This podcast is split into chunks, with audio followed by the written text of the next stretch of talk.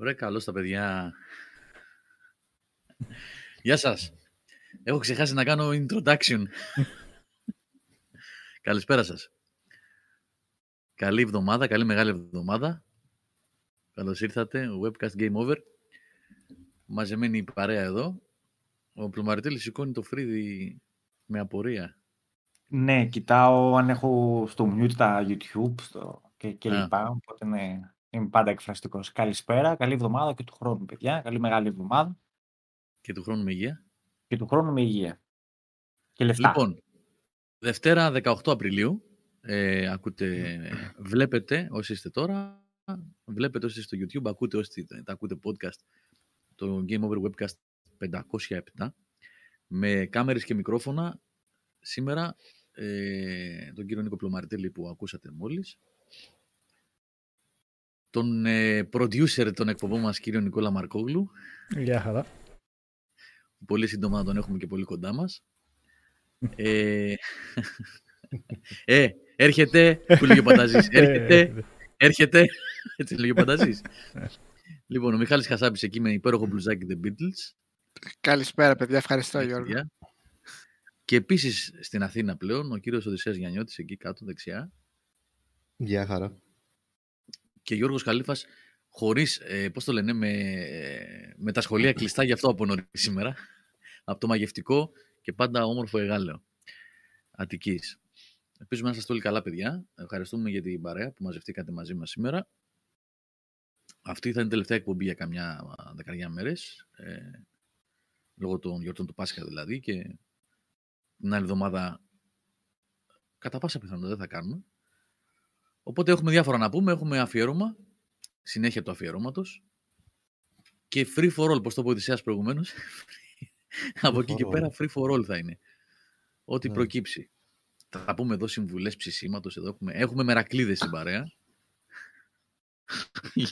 Για να το κάνουμε το Πάσχα όπως πρέπει, έτσι, σωστά να γίνει. Λοιπόν, ε, α, έχουμε και διαγωνισμό σήμερα, παιδιά. Το τελευταίο από τα παιχνίδια είναι... Α, να πω. Να, να πω πριν για το διαγωνισμό ότι έχω βρεθεί με μερικά παιδιά που, που έχουν νικήσει σε προηγούμενες εκπομπές. Σήμερα μάλιστα βρέθηκα με ένα ε, φίλο εδώ στο Εγάλο, του έδωσα κάποια παιχνίδια που έχει κερδίσει.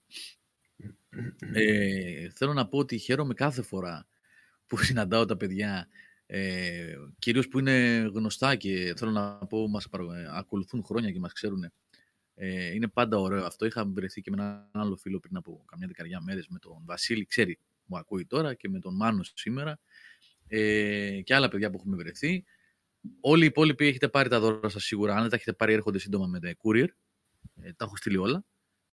Ε, και επίσης να ευχαριστήσω ε, τον ε, Γρηγόρη είπαμε, συγγνώμη, Γρηγόρης νομίζω, που βρεθήκαμε πριν από μερικές εβδομάδες, ακούστε τώρα εδώ φάση, θυμάστε σε μια εκπομπή προηγούμενη που μιλάγαμε και ήταν και ο Σάβας και μιλάγαμε για τα γρηγόρουνα και τα λοιπά. Θα το πάω στο ψήσιμο εγώ έτσι κι αλλιώς, εκεί θα πάει το πράγμα.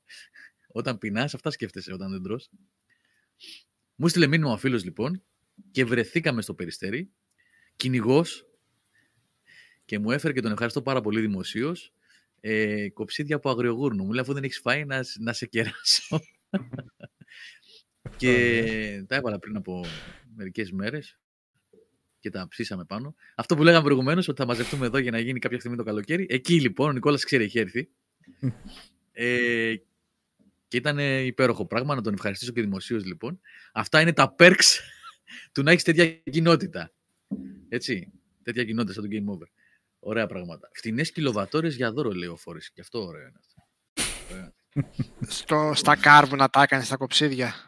Ναι, ε, με ρώτησε το παλικάρι πριν μου τα φέρει, μου λέει τι θα τα κάνεις; Μου λέει μαγειρευτά, ξέρω εγώ κτλ. Πώς θα γίνει; Και του λέω προτιμώ ψισταριά. Και μου φέρει συγκεκριμένα κομμάτια για, για κάρβουνα. Έτσι.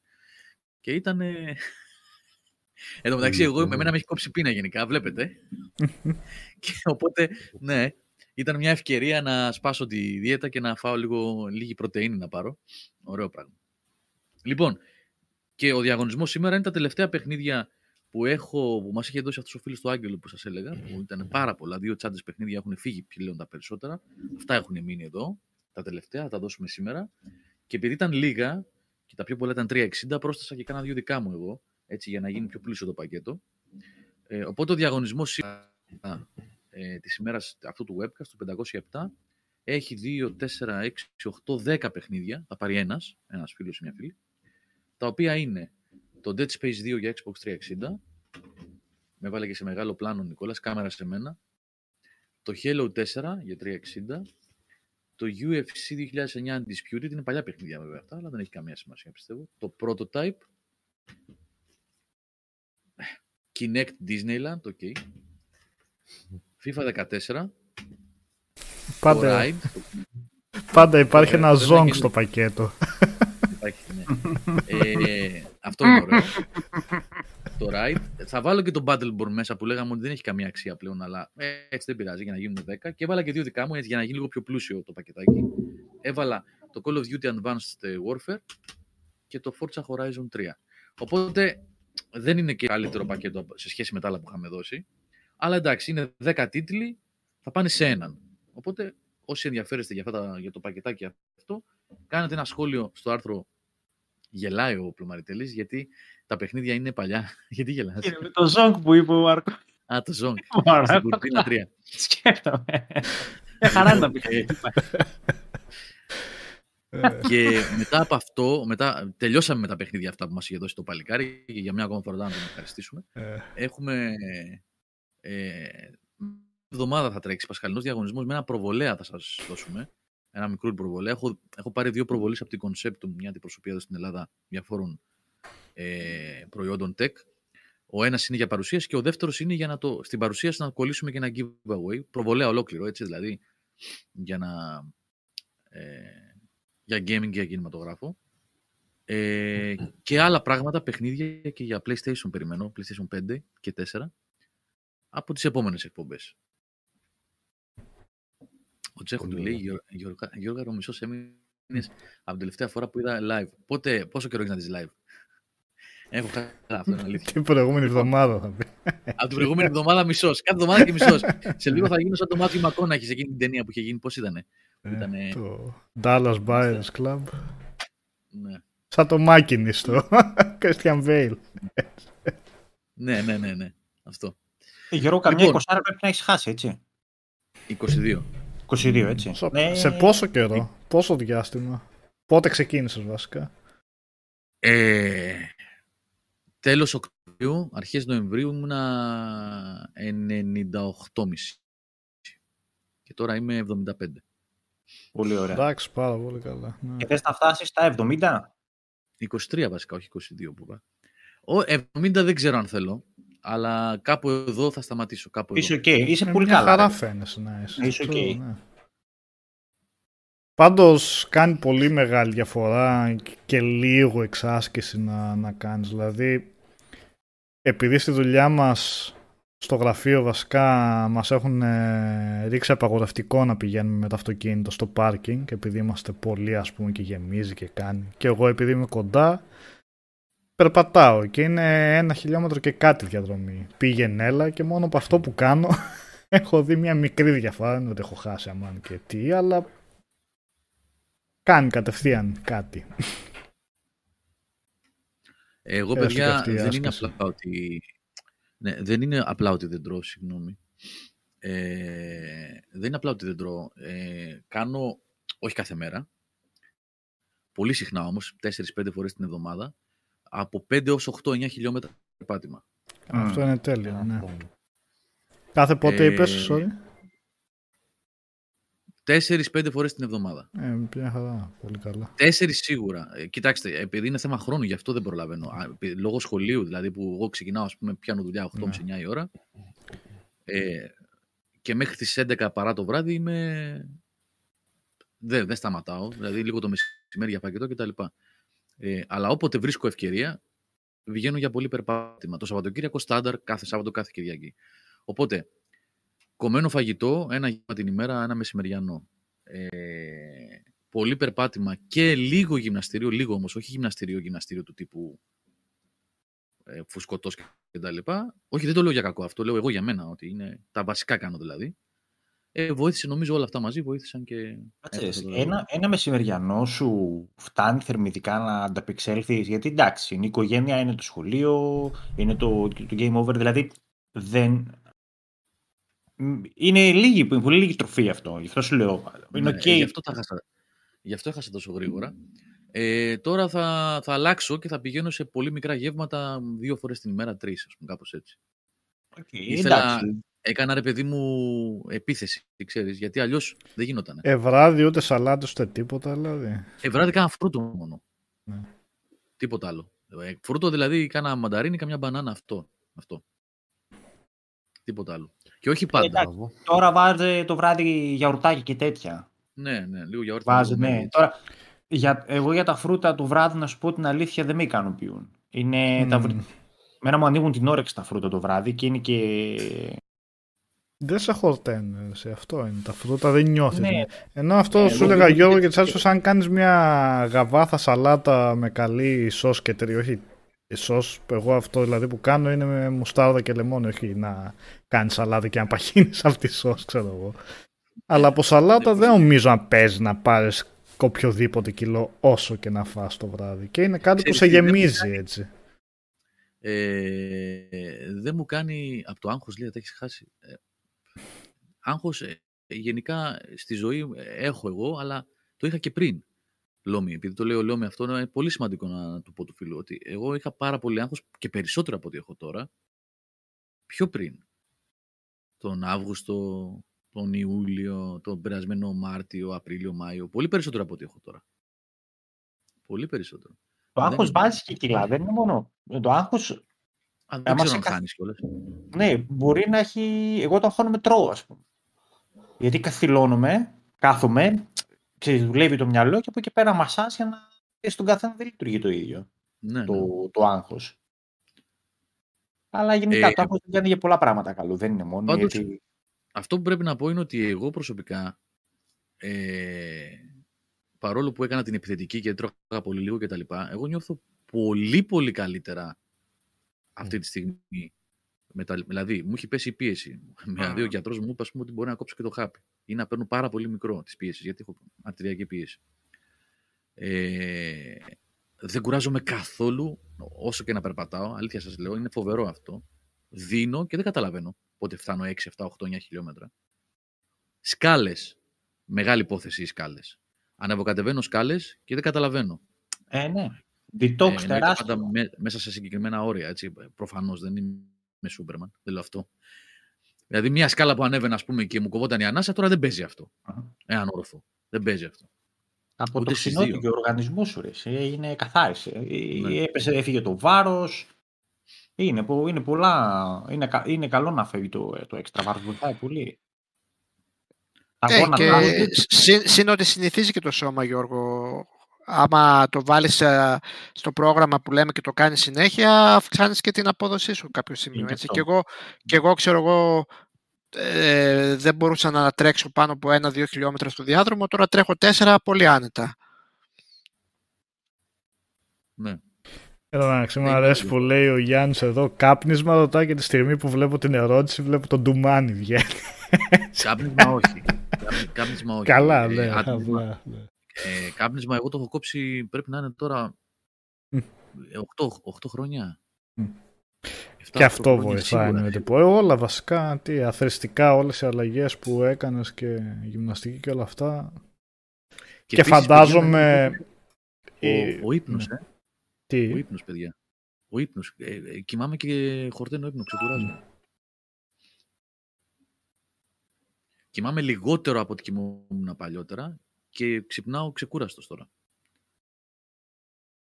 Εντάξει, ε. Ο καθένας, αυτό που λέω που έκανα εγώ δεν σημαίνει ότι είναι... Ε, εγώ δεν είμαι γιατρός, ούτε διατροφολόγος να πω κάντε αυτό.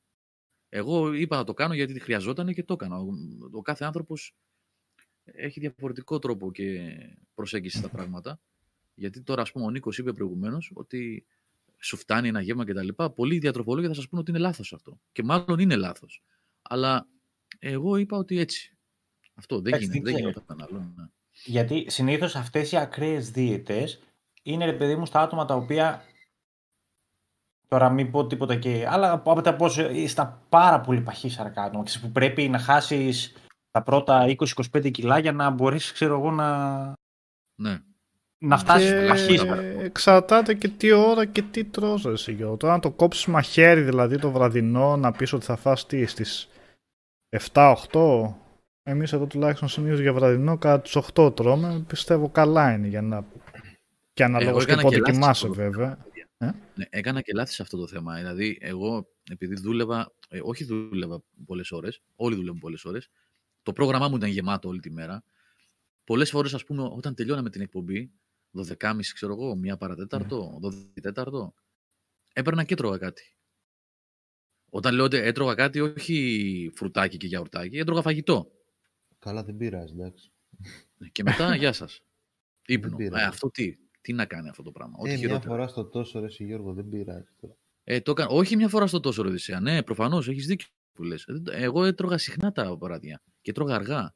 10-11. Σκέψου ότι υπάρχουν άτομα ας πούμε, που έχουν χάσει τα κιλά που έχεις χάσει και ακριβώς επειδή κάνανε τόσο σκληρή δίαιτα μετά πέφτανε με τα μούτρα Ναι. Ε, και αυτό τα είναι. πέραν σε το- χρόνο τετέρε, φίλε. Λίγο Οδυσσέα τον ήχο αν μπορείς να δυναμώσεις. Νομίζω είσαι αρκετά χαμηλά. Ε, είναι το Πάντως- μικρόφωνο Α, λίγο ωραία, ναι. αλλού. Α, τώρα, τώρα είσαι εντάξει. Ναι. Το Α και το Ω πάντως Γιώργο είναι, είναι η απόφαση και στο μυαλό και η πίστη. Δηλαδή είπες, θα τα χάσεις και θα τα χάσεις, από εκεί και πέρα θα βρεις τον τρόπο. Μμ. Είναι, Ναι. δηλαδή, γιατί πλέον και πολλοί διατροφολόγοι το, το ε, ε, εστιάζουν και στο, στην ψυχολογική υποστήριξη. Σου λένε δηλαδή, ξέρω εγώ, Φάει αυτά, μη φας πάει αυτά. 1300 θερμίδες με το μαχαίρι, δεν, δεν, παιδί μου, δεν- είδες το, ή σου λένε σ' αρέσει αυτό, τρώγε λίγο από αυτό, ρε παιδί μου, δεν πειράζει, ξέρω εγώ. Γιατί, αλλά εφόσον το, το κατάφερες εσύ και δούλεψε για σένα, ναι, απλά μη σου μείνει κουσούρι, γιατί άμα σου, άμα σου μείνει αυτή τόσο λίγο φαΐ, θα, αρχίσεις- θα, θα σταματάς να χάνεις. Όχι, Θέλει- όχι. Α, Χτύπησα τον κόγκ, συγγνώμη. Ναι. Ε, Γκόγκ η πηγή. Που λέγει η ε, αδερφή μου, δεν ξέρω αν όχι, θυμάσαι. δεν, δεν θα. Ε, τώρα ε, κάνα δύο κιλά ακόμα και σταματάω και θα αλλάξω το πρόγραμμα. Δηλαδή θα αρχίσω να τρώω πιο πολύ πρωτενη. Τώρα κάνα κοτοπουλάκι, ξέρεις περισσότερο, κάνα, κάνα κοψίδι. το Τώρα ίδιο- το Πάσχα σίγουρα Άκου, θα ε. γίνει δουλειά. Κάτω Ε; κορέτσι και καμιά τυροκαυτερία Ναι, από ναι, πάνω. ναι, ναι. ναι. Σιώσεις, ωραία πράγματα. Καμιά Τώρα το χτυπητή. Πάσχα εντάξει θα γίνει, θα γίνει δουλειά. Ο Σάβας Α, που τώρα το είναι, Πάσχα. ρωτάει ο Μάνος. Νάτος ο Σάβας. Νάτος. Τώρα το, Καλώς. το Να- Πάσχα θα σε πιάσει, θα σε πιάσει ένα Γεια σου. κόψιμο αν φας μετά από τέτοια δίαιτα ε, κρέας, θα σε πάει ένα αίμα, ούτε θα, ξε, ούτε θα προλάβει, ούτε την τουαλέτα θα προλάβει. Εξαρτάται, εξαρτάται το Μιλάς κρέας. Γιατί εξαρτάται. τώρα, τώρα, που μπήκε, τώρα που μπήκε, εγώ πρέπει να το ξαναπώ. Αν είναι κρέας καζατζίδι, δεν σε πιάνει τίποτα, φίλε. Όχι, δεν σου Αλλά πιάνει. θα, θα φάει καμιά πετσούλα να λαδώσει εκεί πέρα το έντερο, θα σου πω εγώ. Με, ου- ου- με το χαρτί, το ρολό έτσι θα τρέχει από γύρω. Γεια σου Σάβα, συγγνώμη. ρε, Θα ψάχνω τα ημόντιου, ε. Έτσι ακριβώς. Γεια σου, ρε Σαβούλη, τι κάνεις; Καλά, εσείς. Εδώ, παλαιό. Νομίζω και η μαγειρίτσα αυτός δεν ήταν ο σκοπός της ως ένα βαθμό. Δηλαδή, με, όταν κάνεις 40 μέρες την νηστεία και έχεις ξεσυνηθίσει πια το στομάχι σου, έτρωγες τη σου πίτσα μαλάκωνε, να φας μετά το, το αρδί, το κατσίκι το πρωί. Γιατί αν φας το κατσίκι κατευθείαν από 40 μέρες δίαιτα, δεν θα σηκωθείς ποτέ. ρε. Θα σου κάτσει όλο. Είναι μια, είχε μια λογική όλο. Κάνεις, αυτό. προετοι... είναι, κάνεις προετοιμασία στο στομάχι, έτσι. Νομίζω, Προθέσμα. ναι. Μιχάλη ότι- με νεύρα μετά. Ναι. Μου δουλεύει το κόνσεπτ, ρε παιδί μου αυτό. Μπορεί να είναι εντελώς λάθος, αλλά δεν ξέρω. Θα μπει κοκορέτσι, λέει, και θα βγει το μαχόκ. Λέω, τους έχω... Το μαχόκ, έτσι, ναι. Ε, λοιπόν, ο Maverick λέει: Παιδιά, θα σας πω τη δική μου περίπτωση. Ένα χρόνο προσπάθεια και έχασα 20 κιλά. Πριν τρεις μήνες έπαθα κάταγμα επιγονατίδας και σε μήνα κινησία. Μμμ. Για 1,5 μήνα. Καταλάβατε τι έγινε. Α, τα πήρες εννοείς, ε, προφανώς. Ε, όταν είσαι στο κρεβάτι και κάθεσαι, νομίζω φυσιολογικό είναι αυτό. Λοιπόν, τι έχετε να προτείνετε για δίαιτες τώρα και για κοκορίτσα και για ψητά για το Πάσχα; Δεν Σαββά, τι έχουμε... κάνεις εσύ. Μμ. Εσύ τι κάνεις εκτός από το να, να δουλεύεις το στυλ, έχεις, τι έχεις; Και στείλει και χουσκπάρνα. Τι να κάνουμε, παιδιά, ενεργειακή ένδυα. Πρέπει να. Όλα θα τα γυρίσουμε στο ξύλο, στο καφέ. Τα πάντα στο καφέ. Τα πάντα. μαλάκα. Πας θα πάρεις το λίπασμα και έχει 30 ευρώ πάνω έχει το λίπασμα. Ναι, αλλά δεν έγινε τώρα αυτό. Δεν έγινε, αλλά ναι, τώρα που χρειαστήκαμε λίπασμα. Έγινε τον Οκτώβρη. Τον Οκτώβριο έγινε. Εντάξει, Ναι, έγινε τον Οκτώβρη.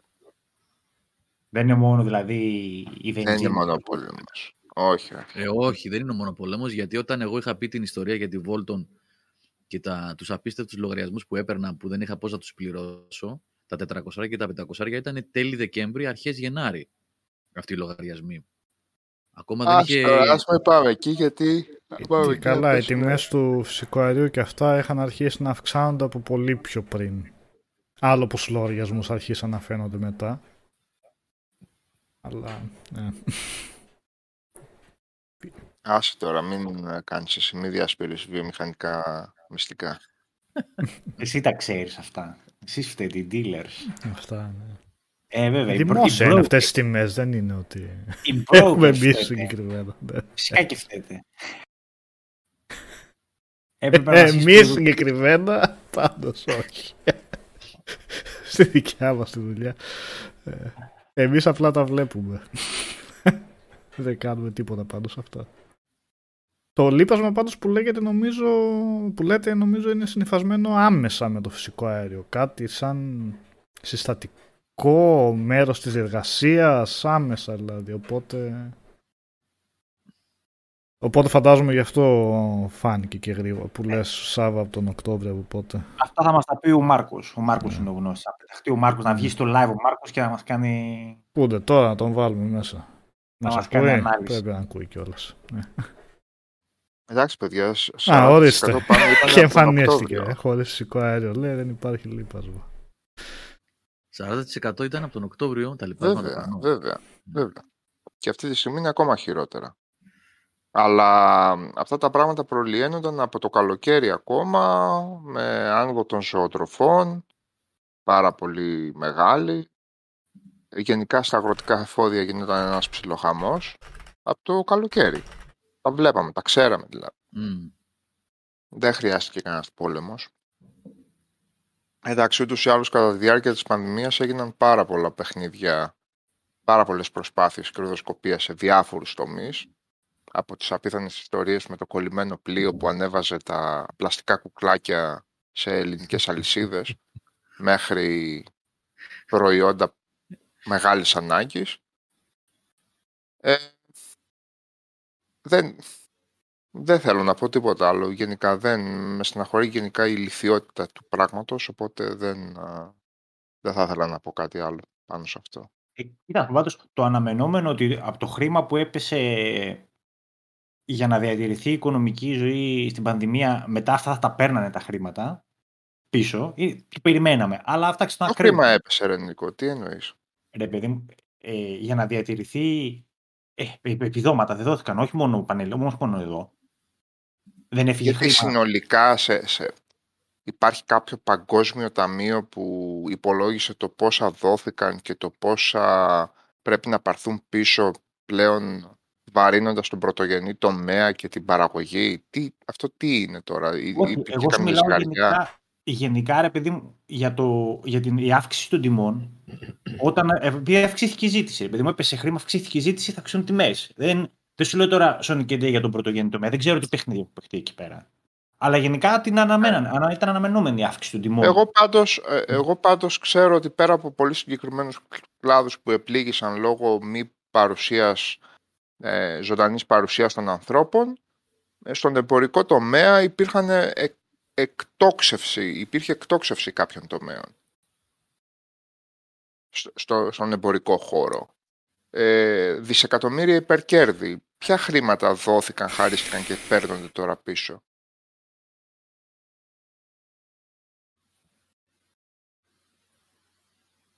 Γιατί δεν δόθηκαν, α, δεν δόθηκαν και, και επιδόματα ή ξέρω εγώ δεν πάγωσαν σε μία μέρη της... Κάποια ε, επιδόματα δεν σημαίνει ότι τα επιδόματα που λέει ο Νίκος ήταν αμάν και τα τρελά ποσά. Τώρα δεν ξέρω και εγώ, θα πω για σίγουρα. Για την Αγγλία ξέρω ότι δόθηκαν κάτι γενναία επιδόματα σε διάφορες επιχειρήσεις όπως pub, ξέρω Ναι, και εγώ, την που ίδια, κλείσανε. ναι, και, και, Ω- ναι, ωραία, όχι, και την όμως ίδια να, στιγμή- όχι, όμως να, όχι όμως σε σημείο που να αντισταθμίσουν και εντελώς τα έσοδα που θα είχαν Ναι, αν και δουλεύαν ποια είναι τα κανονικά. υπερκέρδη των, των, ε, για να ξέρουμε ας πούμε πόσα, πόσα λεφτά δόθηκαν σαν ένεση στην οικονομία και πόσα καταγράφηκαν ως υπερκέρδη εταιριών. και εμπορικού κλάδου, ξέρω εγώ, Όταν ε, θα ιντερνετικών, φορολογήσει ο Μωυσής θα τα α, μάθει τα υπερκέρδη. Δηλαδή, θέλω να πω, δόθηκαν για να ξοδευτούν εκεί. Ε, δεν, Παγκοσμίως μιλάω τώρα, δεν, ε, Ναι, ναι, ναι. δεν, έτσι. Δόθηκαν για να, για να ξοδευτούν στηρίζοντας έναν εμπορικό τομέα και τώρα παίρνονται πίσω ενώ αυτά που δόθηκαν στους εμπορικούς τομείς που κατέγραψαν δισεκατομμύρια και τρισεκατομμύρια κέρδη δεν φορολογήθηκαν ποτέ. Εγώ δεν τα καταλαβαίνω αυτά τα πράγματα. Κανείς δεν τα καταλαβαίνει αυτά τα πράγματα, μόνο αυτοί που τα τσαπώνουν τα καταλαβαίνουν. Αλλά δεν υπάρχει τέτοια ζυγαριά, ρε Νίκο, τέτοια λογική. Δώσαμε πολλά λεφτά, κάτσε τώρα να τα δώσετε πίσω. Τι- Και να ευαρύνεται αυτή τη στιγμή ο πρωτογενής τομέας. Για να βαρύνεται η παραγωγή. Η παραγωγή. Σε όλους τους τομείς παραγωγή, όχι μόνο αγροτική παραγωγή. Τέλος πάντων, επειδή εγώ μαθαίνω πράγματα γενικώς από τιμές και από... Προετοιμαστείτε στο επόμενο τρίμηνο από άποψη τροφίμων και τα λοιπά να, ε, να πάθετε μεγάλη πλάκα. Να το ξέρετε αυτό. Πολύ μεγάλη πλάκα. Τα πάνε τώρα πλέον σαν χρηματιστήριο, τι- ε, κανονικότατα. Όπως είναι Εγώ και δεν το έχω ρεύμα. ξαναζήσει στη, στη ζωή μου να μου λένε ε, Δευτέρα να κάνει κάτι ε, μία τιμή και Τετάρτη να μου λέει ο άλλος περίμενε θα σου πω την Τετάρτη πώς το θα κάνει. Δεν, δεν μου έχει ξανατύχει στον τομέα αυτό, το γεωργικό τομέα. Περιμένετε απίθανα πράγματα. Αυτή, αυτή τη στιγμή σας λέω μόνο ότι στο γάλα ε, με ένα 40 με ένα 50 σχεδόν ο παραγωγός δεν βγαίνει. Σκεφτείτε τώρα πόσο θα φτάσει σε εσάς κάποια στιγμή Για να φτάσει, ναι. αυτό το γάλα. Αυτό συμβαίνει καθημερινά, Σάβα, και με το ρεύμα, έτσι. Δεν ξέρουμε, ανοίγουμε τις συσκευές στο σπίτι και δεν ξέρουμε τι καίμε πλέον. Ε, δε- εκεί είναι είναι- χρηματιστήριο. Χρηματιστήριο. δεν είναι. Ναι, κοίταξε όμως. Το γάλα είναι. Ε, εγώ είχα αυτά τα έξοδα. Ανέβηκαν τόσο οι, ε, πες το, οι ζωοτροφές. Ανέβηκε τόσο το ρεύμα. Πλήρωσα τόσο παραπάνω στο ρεύμα. Κάνω τη σούμα και αυτό το μήνα βγαίνω με ένα 40 το γάλα. Μμ, Στο ρεύμα δεν υπάρχει κανένας απολύτως έλεγχος. Νομίζω ότι αποδείχθηκε. ναι. Ε, κατά τη γνώμη μου δεν είναι θέμα εισαγγελέα ή κάτι τέτοιο, είναι θέμα ξυλώματος όλου του συστήματος και στον εισαγγελέα μέχρι νεοτέρας όλοι οι εμπλεκόμενοι. ναι, ναι. Ανταυτού τι έχουμε, δεν θέλω να πω τι έχουμε για να μην πούνε τίποτα παιδιά κάνουμε προπαγάνδα. Όποιος θέλει ψάχνει και, και τα διαβάζει. Άκρη δεν Πάντως βγαίνει. δεν είναι πλασματικό ότι έχουν ανέβει τιμές. Ε, Δηλαδή, Όχι, όντως βέβαια. υπάρχει θέμα. Απλά αυτό που θα μπορούσε να γίνει και θα έπρεπε να γίνει, δηλαδή δεν γίνεται να, ένα τόσο σημαντικό αγαθό όπως ο ηλεκτρισμός να ξεφεύγει τόσο σε τιμές. Κα, κα, Όχι, δεν είναι. κάπως θα έπρεπε να στηριχθεί όλο. Δηλαδή, και για Ελλάδα από αυτά που λέτε και για Αγγλία από εδώ που βλέπουμε και με τα προειδοποιητικά που μας έρχονται ότι το νου σας ο προϋπολογισμός σπιτιού θα ανέβει 2.000 λίρες το χρόνο είναι δηλαδή τρελά Μην, μην ξεχνάτε το θερμοψήφωνο αναμένο που λέει ο άλλος εδώ. ε. ε, εντάξει είναι απίστευτα τα- αυτά τα, τα, αυτά τα πράγματα οπότε Δεν είναι καθόλου πλασματικά, Νικόλα, είναι πραγματικά υπαρκτά όλα αυτά. Συμβαίνουν καθημερινά και καθημερινά υπάρχουν δράματα. σε και καθημερινά- sorry Σάβα δεν το είπα αυτό για να πω ότι λες κάτι λάθος έτσι ελπίζω να μην φάνηκε έτσι απλά Όχι, Ε, ναι, ναι. σαφώς δεν- Ναι. Ε, Τώρα αυτά σε ποιο σημείο, ε, βέβαια εγώ δεν ξέρω σε ποιο σημείο είναι όντως το ότι τα εργοστάσια παραγωγής ρεύματος ή αυτοί που όσοι χρειάζονται αέριο ε, έρχονται σε τόσο δύσκολη θέση οικονομικά. Δεν ξέρω ποιο είναι αυτό το όριο και σ- πόσο τους παίρνει από εκεί και πέρα να αυξήσουν για να κάνουν αυτά τα υπερκέρδη. Δηλαδή ναι μεν αυξάνεται πολύ η Μισό λεπτό, ενέργεια. Για, για ποια δύσκολη θέση μιλάς. Εδώ τώρα δεν έχει απαντηθεί, υπήρξε αναφορά αριθμών και από Μμμ. την α, α, υπεύθυνη ρυθμιστική αρχή δεν υπήρξε απάντηση, δεν υπήρξε κιχ. Υπήρξε αναφορά υπολο- από υπολογισμούς για 1,5 δις, εγώ λέω ότι ήταν αυθαίρετο το 1,5 δις που ειπώθηκε. 1,5 δις για ποιο πράγμα; Υπερκέρδη. Να, υπερκέρδη. οκ, ναι. Ναι. αυτά τα περίφημα που υποτίθεται ότι ο Πρωθυπουργός θα τα φορολογήσει μετά με 90% εκ των υστέρων. Α, ε, και δεν υπάρχει Sorry. κιχ από τη ρυθμιστική αρχή ενέργειας.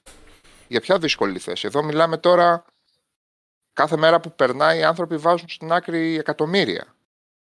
Ποια δύσκολη. Εδώ δεν μιλάμε για καμιά ε, ίσα βάρκα, ίσα νερά. Παιδιά, αυξήθηκε λίγο το φυσικό αέριο που καίω εγώ. Άντε, Όχι. δώστε κι εσείς λίγο Μ- μα κανένα αυτό ευρώ λέω. παραπάνω να τη βγάλουμε ίσα ίσα. Εδώ Αυτό μιλάμε λέω για Σάβα, δισεκατομμύρια. για το πόσο από εκεί και πέρα τα φουσκώνουν ώστε να βγάλουν αυτά τα υπερκέρδη. Γιατί το ότι ξαφνικά το εργοστάσιο που λειτουργεί με φυσικό αέριο πρέπει να σκάσει τα πενταπλάσια χρήματα για να πάρει αυτό που έπαιρνε πριν για να λειτουργήσει, αυτό είναι γεγονός. Απλά η αύξηση που θα κάνουν μετά θα είναι πενταπλάσια ή θα είναι δεκαπλάσια στο όταν θα φτάσουν οι λογαριασμοί σε εμάς.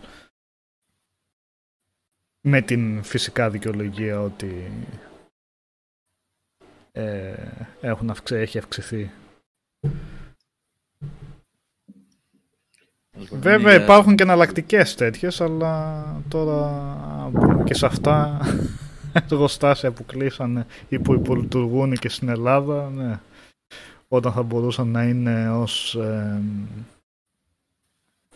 εναλλακτική πηγή ενέργειας, γιατί δεν ξέρω, μολύνει, δεν ξέρω εγώ τι περισσότερο, αλλά όταν υπάρχει τέτοιο πρόβλημα δεν πρέπει έτσι έστω και προσωρινά να έχεις μια πισινή για να Δεν έπρεπε πέρσι. για όλα. μια Τι- εναλλακτική. Τι να το συζητάμε αυτό, δεν, δεν υπάρχει δικαιολογία σε αυτό. Τα, τα πρόστιμα που θα έτρωγε δεν συγκρίνονται με αυτό το πράγμα, το κόστος τώρα που θα απομυθούμε όλοι. Και τι πρόστιμο, και όλα αυτά πρέπει να μπουν σε μια νέα βάση συζήτησης όταν υπάρχει τέτοιο θέμα. Γιατί αυτή τη στιγμή αυτό που γίνεται είναι κάτι. Ε, Ε, καλά, πέραν του ασχοληθήκαμε, φυσιολογικού. Νίκο, δεν είναι σε νέα- φυσιολογικός σε πληθωρισμός. νέα βάση συζήτησης, Μμ. όπως μπήκαν σε νέα βάση συζήτησης τα δημοσιονομικά έργα, ε, τα δημοσιονομικά μέτρα ε, ευθυγράμμισης με το ευρωπαϊκό γίγνεσθε μέσα στην πανδημία, όπως άλλαξαν ε, οι απαιτήσεις για πληθωρισμούς, για ελλείμματα και για ε, πλεονάσματα μέσα στην πανδημία που άλλαξε όλη- όλο το, οικογε- το οικονομικό γίγνεσθε. Έτσι θα αλλάξει τώρα και το πώς φορολογούν το, το διοξίδιο του άνθρακα για να μην κάψεις λιγνίτη ξέρω εγώ. Ναι. Και με μόλις του περιβάλλοντος που λες Σπύρο όντως είναι, ε, ξέρω το, το λες σαρκαστικά, είναι θέμα, αλλά κάπου λίγο τα ζυγίζεις αυτά, μπαίνουν σε μια παλάτσα ας πούμε. Καλά, τώρα όταν, τρέχουν ε, πάλι να ανοίξουν τα εργοστάσια Λιγνίτη. Άστο, μην το, μην το συζητάς. Ε, Τώρα- τρέχουν να τα ανοίξουν, αλλά τελευταία στιγμή πότε ανοίξουν και πότε λειτουργούν, όταν θα έχει Καλά, περάσει Τι είναι αυτή η αυτά, κρίση. Τι, κανένα on, on, off. Ε, ναι, τι- Τι είναι πώς θα, αυτό, on-off? πώς θα γίνει. Έχετε δει ποτέ τα ορυχεία της Πτολεμαίδας πάνω και το αμύντεο; Τι είναι on-off είναι αυτό το πράγμα; Σαν έναν, σαν έναν υπέρβλακα που βγήκε και είπε άντε παιδιά βάλτε σιτάρι. Τι είναι αυτά on-off, ανοίγουμε και κλείνουμε. Έχω εγώ εδώ κανένα διακόπτη στο σπίτι που λέω ότι τα χωράφια σήμερα θα μπουν σιτάρι.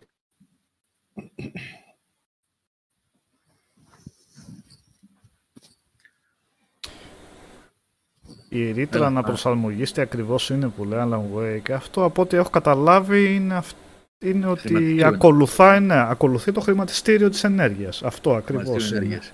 Ναι. Είναι Και ουσιαστικά, οπότε ξέρεις τι ακολουθώντας είναι. το χρηματιστήριο ενέργειας, όταν ξαφνικά εκτοξεύεται η τιμή, δεν προστατεύει κα- κάποιος τον καταναλωτή. ρήτρα αυτή- Ξαφνικά, ναι, Ναι. ναι, Η sorry. ρήτρα κύριε. αυτή είναι απλά μια δικλίδα ασφαλείας για να μην χάσει λεφτά ο, ο βιομήχανος. Αυτό είναι. Αυτός που έχει την εταιρεία. Όλο το κόστος της αναπροσαρμογής, της αλλαγής του κόστους ενέργειας, ε, της κιλοβατόρας, η τιμή της κτλ. πέφτει στο κεφάλι του καταναλωτή. Είναι μια δικλίδα ασφαλείας που την έχουν ε, σχεδιάσει και εφαρμόσει με τέτοιο έξυπνο τρόπο, χωρίς να σου έχουν πει ποτέ, όταν σε παίρνουν τηλέφωνο στο σπίτι σου για να αλλάξεις πάροχο, δεν σου εξηγούν πώς λειτουργεί αυτό. Τώρα το έχει πάρει χαμπάρι ο κόσμος και το ζητάει και το ψάχνει. Μέχρι πρώτη δεν υφίσταται τέτοιο πράγμα. Ε, οποιαδήποτε προς τα πάνω κυρίως, γιατί προς τα κάτω ποτέ δεν σου κάνουν μείωση στο λογαριασμό. Ε, να μην τη φάει αυτός που αγοράζει την ενέργεια από το Ρώσο, από το Βούλγαρο, από τον Τούρκο, από το Γερμανό, από οπουδήποτε, αλλά να τη φάμε εμείς. Αυτή είναι η ρήτρα αναπροσαρμογής, παιδιά. Όταν αγοράζει, ξέρω εγώ, ένα ευρώ την κιλοβατόρα και στη χρεώνει εσένα ένα 20, ξαφνικά το την πάει 2 ευρώ, την ε, επιπλέον τιμή, το επιπλέον κόστος αυτής της κιλοβατόρας δεν το δέχεται αυτός, δεν το παίρνει, δεν το επομίζεται η ΔΕΗ, η Βόλτο, ο Ήρωνας ή οποιοδήποτε, αλλά ο Μαρκόγλου, ο Μαριτέλης, ο Καλύφας και οι λοιποί. Αυτή είναι η ρήτρα προσαρμογής. Ένα πολύ ωραία οργανωμένο σχέδιο για να μην ε, μειωθούν τα έσοδα των παρόχων ηλεκτρικής ενέργειας. Αυτό είναι.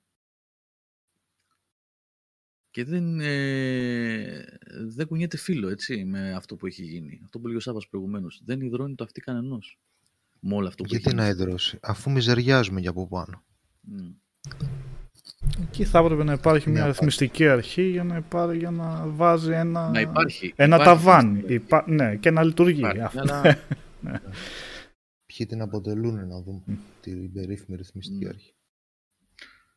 Ε, μπορείτε να μπείτε να δείτε τα ονόματα ποιοι την αποτελούν τη ρυθμιστική αρχή. Yep. Ποιος είναι. Ποιος ανήκει στη ρυθμιστική αρχή.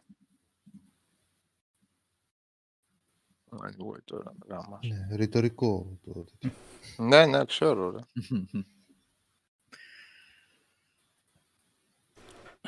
Τι να πω, παιδιά, να προσέχετε μόνο όταν κάνετε συμβόλαια και αλλάζετε παρόχους. Εγώ τι Να έχω κλείνετε το πατήσει, θερμοσύφωνο.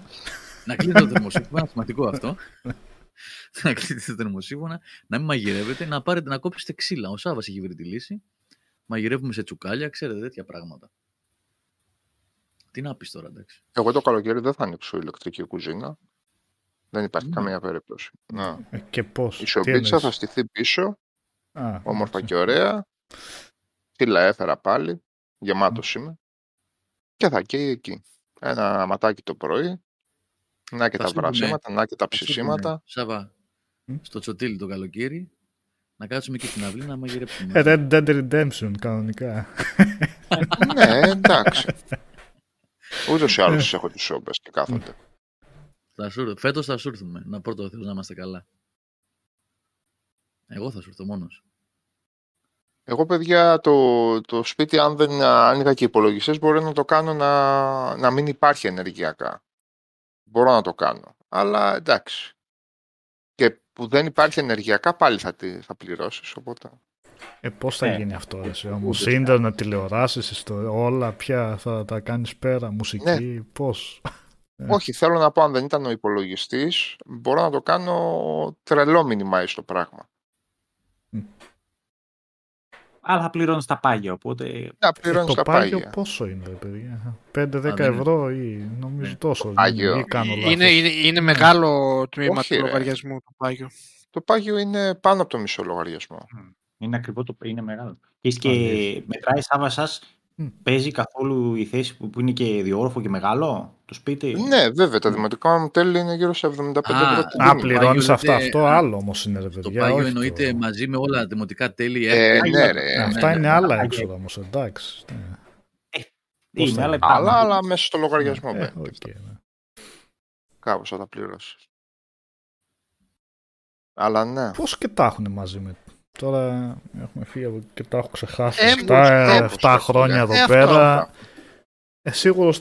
Ναι, οκ. Σίγουρος τρόπος ίσπραξης. Πώς, πώς τα έχουν; Εδώ γιατί τα δίνουν ξεχωριστά και πονάει να μπει πολύ ο το άλλος- δημοτικό τέτοιο. Ναι, από το να μπει δι- ο Δήμος στη διαδικασία να τα στέλνει ΑΔΕ και εφορία Μμ. και να μπλέκει η εφορία στη μέση, ξέρω εγώ, και πάλι να μην ξέρει αν θα τα πάρει ποτέ, μέσα από τη ΔΕΗ και τα παίρνει στα σίγουρα. Όμορφα και ωραία. Και το έμφυα δεν το είχαν βάλει στην αρχή μέσα στη ΔΕΗ. Να το Βέβαια. πληρώνεις. Ναι, ναι, έλα ντε. Θυμάμαι. Τώρα που το λες. Εγώ για δημοτικά Μαγκές τέλη αυτά, και έτσι. για... Πολύ πονηρά κόλπα. Αν θες μην το πληρώνεις, σου λέει έτσι. Ε, μπαίνει ρε Ποιο, φίλε, ναι. Βενιζέλος, εντάξει. Τι περίμενες. Ε, εγώ για, για έμφυα και δημοτικά τέλη είμαι σχεδόν 110 ευρώ το μήνα, αν τα βάλω μαζί. Σαν να πληρώνω ενίκιο στο σπίτι. Μμ. Ναι. 110 ευρώ το μήνα δηλαδή είναι περίπου δημοτικά τέλη και έμφυα όταν τον διαιρείς για 12 μήνες. Ναι, ναι. Ένα Ε, είναι νοικιάκι πράγμα, ναι. έτσι, ναι, το δικό σου στο σπίτι.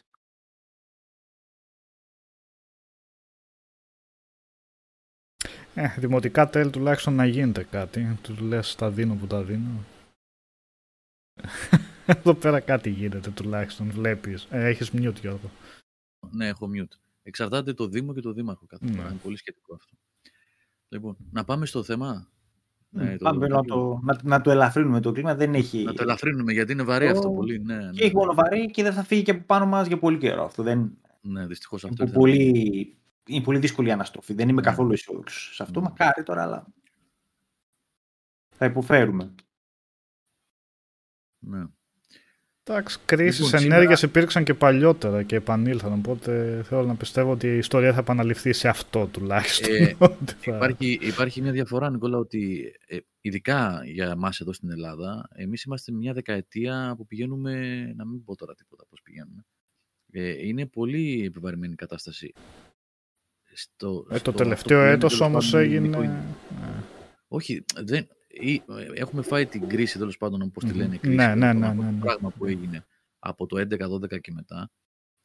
Δύο-δύο-δυόμιση χρόνια τα, τα έντονα προβλήματα ε, και ψυχολογικά και οικονομικά με την πανδημία και τώρα αυτό στο καπάκι, αυτό εγώ δεν θυμάμαι να έχει ξαναγίνει για τόσο μεγάλο χρονικό διάστημα, σε τέτοιο εύρος δηλαδή χρονικό και τόσο έντονο, για πολλές δεκαετίες πρέπει να πας πολύ πίσω για να δεις τέτοια πράγματα, τέτοιες δυσκολίες. Αλλά και πάλι σε τέτοιο χρονικό διάστημα να διαρκεί 10 χρόνια και πλέον τόσο μεγάλη δυσκολία κοινωνική έτσι και οικονομική και ψυχολογική, εγώ δεν μπορώ να θυμηθώ. Έτσι, με το που, που του πάει να γίνει η προσαρμογή σε χαμηλότερα δεδομένα, έτσι, που λες ότι Μμ. okay, θα μπούμε σε ένα αριθμό Α, σκάει κάτι άλλο. Αυτό γίνεται. Ναι, αυτό γίνεται είναι. διαρκώς αυτό, είναι. Είναι την απάνω τελευταία κάτω δεκαετία. χτυπήματα. Ναι. Αυτό συμβαίνει. Ναι, δεν μπορώ να σηκώσει κεφάλι. Είναι δύσκολο πολύ. Δεν είναι ότι θα πεις «Α, αυτά έχουμε τώρα, ας κινηθούμε και ας δούμε να πάμε λίγο καλύτερα από αυτό. Είναι χτυπάει το ένα μετά το άλλο. Εντάξει, Λοιπόν, απλά τώρα ίσως το νιώσουν στην τσέπη τους και οι άλλοι οι οποίοι δεν το έχουν νιώσει τόσα χρόνια. Από άλλες χώρες και, και, και μήπως και ρε παιδί μου έχουμε κάποια αλλαγή πάνω σε αυτό. Δεν βγαίνει, δεν βγαίνει αυτό το πράγμα.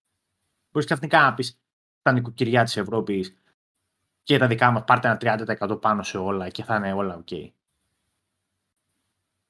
Δεν ξέρω αν μπορεί να γίνει αυτό πια έτσι όπως είναι τα πράγματα. Με αυτούς που είναι πάνω με τους ε, ε, τεχνοκράτες που δεν είναι πλέον πολιτικά πρόσωπα αυτοί, αλλά μόνο νούμερα κοιτάζουν. Δεν ξέρω κατά πόσο μπορεί να γίνει κάτι τέτοιο πια. Τα, τα θλιβερά σενάρια σε στην Ευρώπη τέτοιες του κρίσεις, σήμερα, έτσι. Γιώργο, τα θλιβερά σενάρια σε τέτοιες κρίσεις είναι πολύ, είναι πολύ θλιβερά. Μμ. Α- αυτό είναι που στο, στο, στο τέλος της ημέρας είναι και το φοβερά ανησυχητικό. Χωρίς να θέλω να γίνω έτσι τρομολάγνος ή τέτοιο, αλλά ποτέ δεν ξέρεις που μπορεί να κάτσει αυτό. Όσο έχουμε την ενέργεια να είναι ένα χρηματιστήριο που παίζεται από εδώ και από εκεί. Το...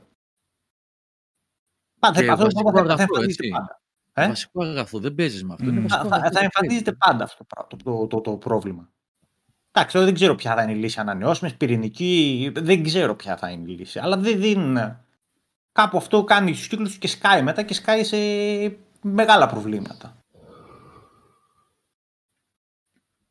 Λοιπόν, έλα να το ελαφρύνουμε. Πάμε στο θέμα μας σήμερα. Οκ. Οκ, είναι το, το θέμα το μας, θέμα έτσι; μας. Ναι, Το θέμα μας, το θέμα. παιχνίδια, όχι, κανα, όχι κατά ανάγκη σειρές και μεμονωμένα παιχνίδια που ίσως θα θέλαμε να, Ή που παιχνίδια θα ή θέλαμε να σειρές. επιστρέψουν. Ε. Και βέβαια λέτε και στο chat, παιδιά, εννοείται μπορεί κάποιον να έχουμε μας ξεφύγει, να έχουμε ξεχάσει, δεν είναι ότι... Δεν το εννοούμε κάνατε την προηγούμενη φορά αυτό; Το πρώτο μέρος. Δεν το- δεν το Ήταν κλείσαμε. αρκετά, Α, ναι. πρώτο μέρος. Ναι. Είναι πολλά, ρε Σάβα. Είχαμε Αντίθετα, ξεκινήσει και σταμάτησε. ιστορίες από το Πολλά. στρατό. και- Α, Όχι, ρε. στρατό την πρώτη. ναι, είχε και τέτοια θέματα. Ε, ε, ναι, οπότε ένα από αυτά είναι το Rayman. Ελπίζω να μην το είπαμε την προηγούμενη φορά. Μπορώ να θυμηθώ Δεν το. θυμάμαι. Τα έχω λίγο μπερδεμένα στο μυαλό μου, sorry. Ε, αλλά δεν πειράζει και ας τα ξαναπούμε. Ξεχασμένη σειρά πλέον από τη Ubisoft, δυστυχώς. Και λείπουν γενικά πιστεύω Είχε ξανακάνει επιτυχία κιόλας μετά του 2D. Έτσι. Είπαμε, να- είπαμε να ελαφρύνουμε το κλίμα και πέσαμε πάνω στο Ubisoft. εδώ Ναι, μεταξύ. έτσι, ναι.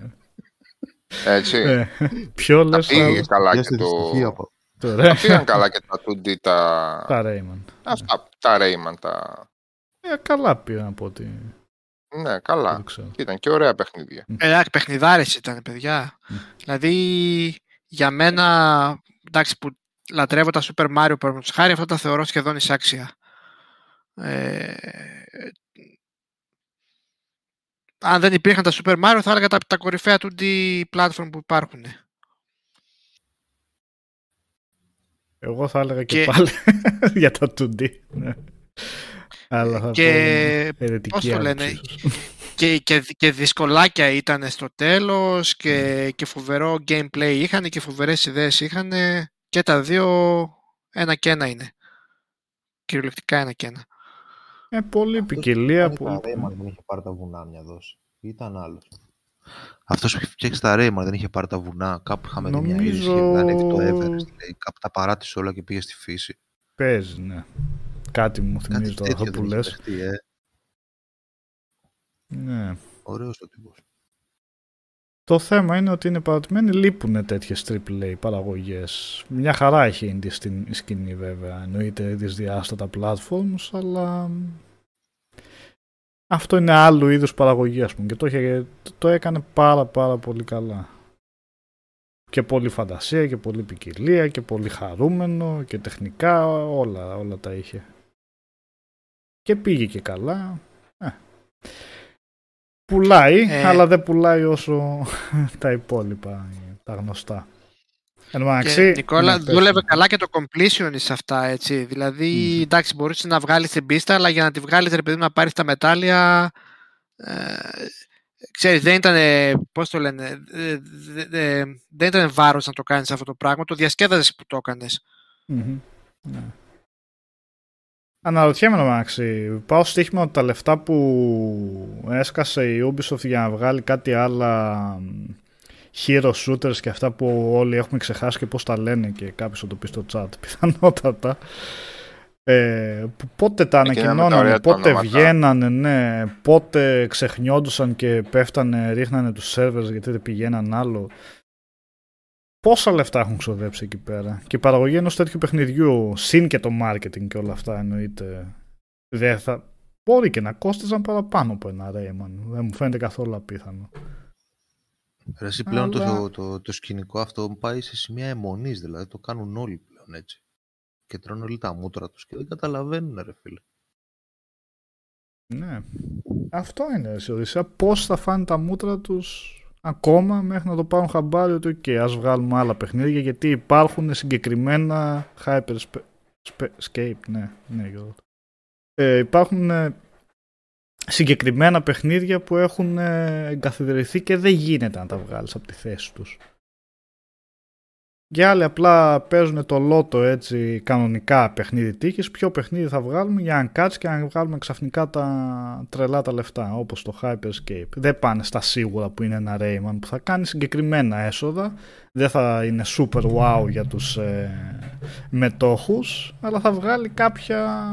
Είναι πολύ πιο εύκολο να προβλέψεις φαντάζομαι το τι έσοδο θα σου φέρει ένα καινούριο Rayman από το τι θα σου κάνει ένα Hyperscape. Ξέρω εγώ Τι το σου οποίο έκανε, μπορεί να φτάσει μία σε εκατό στα ουράνια και να τους ε, γίνει ένα PUBG, ένα Fortnite που δεν παίζει και 99 στα 100 να ακυρωθεί το παιχνίδι με συνοπτικές διαδικασίες. Αλλά οκ, κάπως πρέπει να...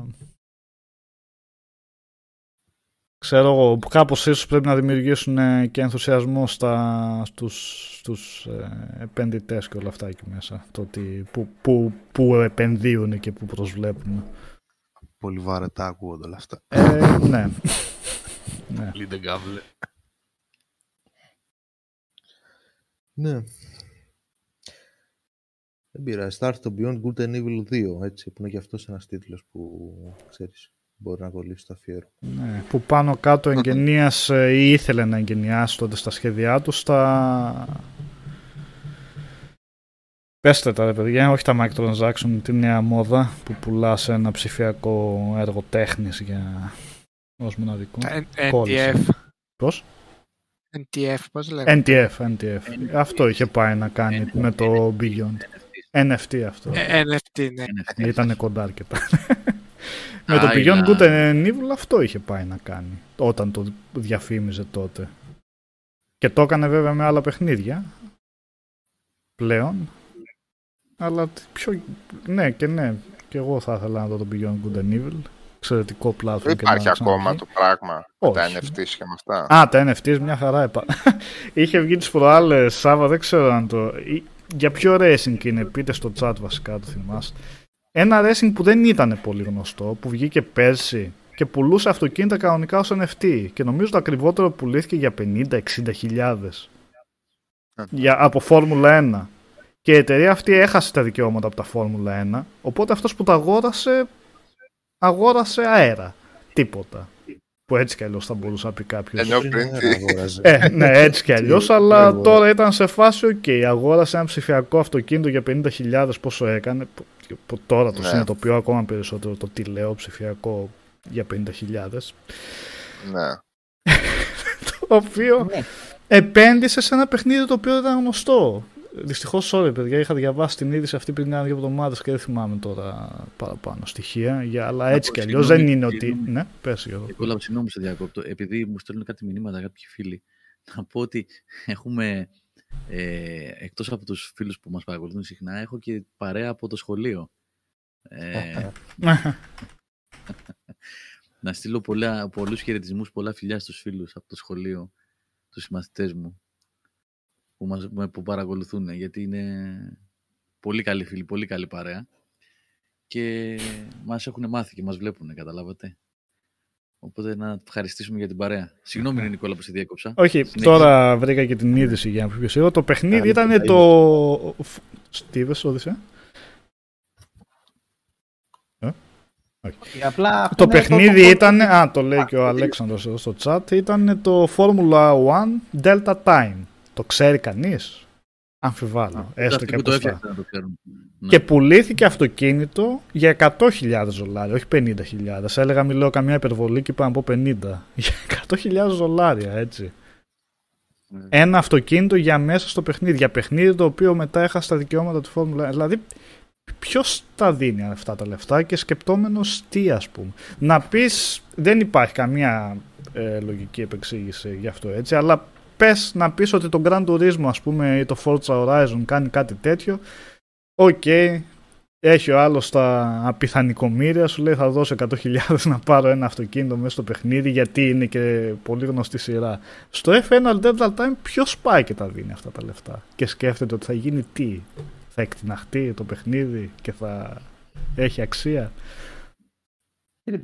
Είναι- Η λογική είναι ότι ε, πέρα ότι αγοράσει κάτι υποτίθεται συλλεκτικό, πας να κάνεις την business, δηλαδή αγοράζω κάτι τώρα 200 ευρώ και μπορεί σε δύο χρόνια να το πάρει κάποιος 400. Έτσι, Ε, η λογική είναι. Πώς το Δεν λένε, ξέρω, το αν α και το ω. ξεπερνάει αυτό. Ναι. Και Ναι, εμένα ναι. με ξεπερνάει. Το α και το ω της φούσκας είναι αυτό.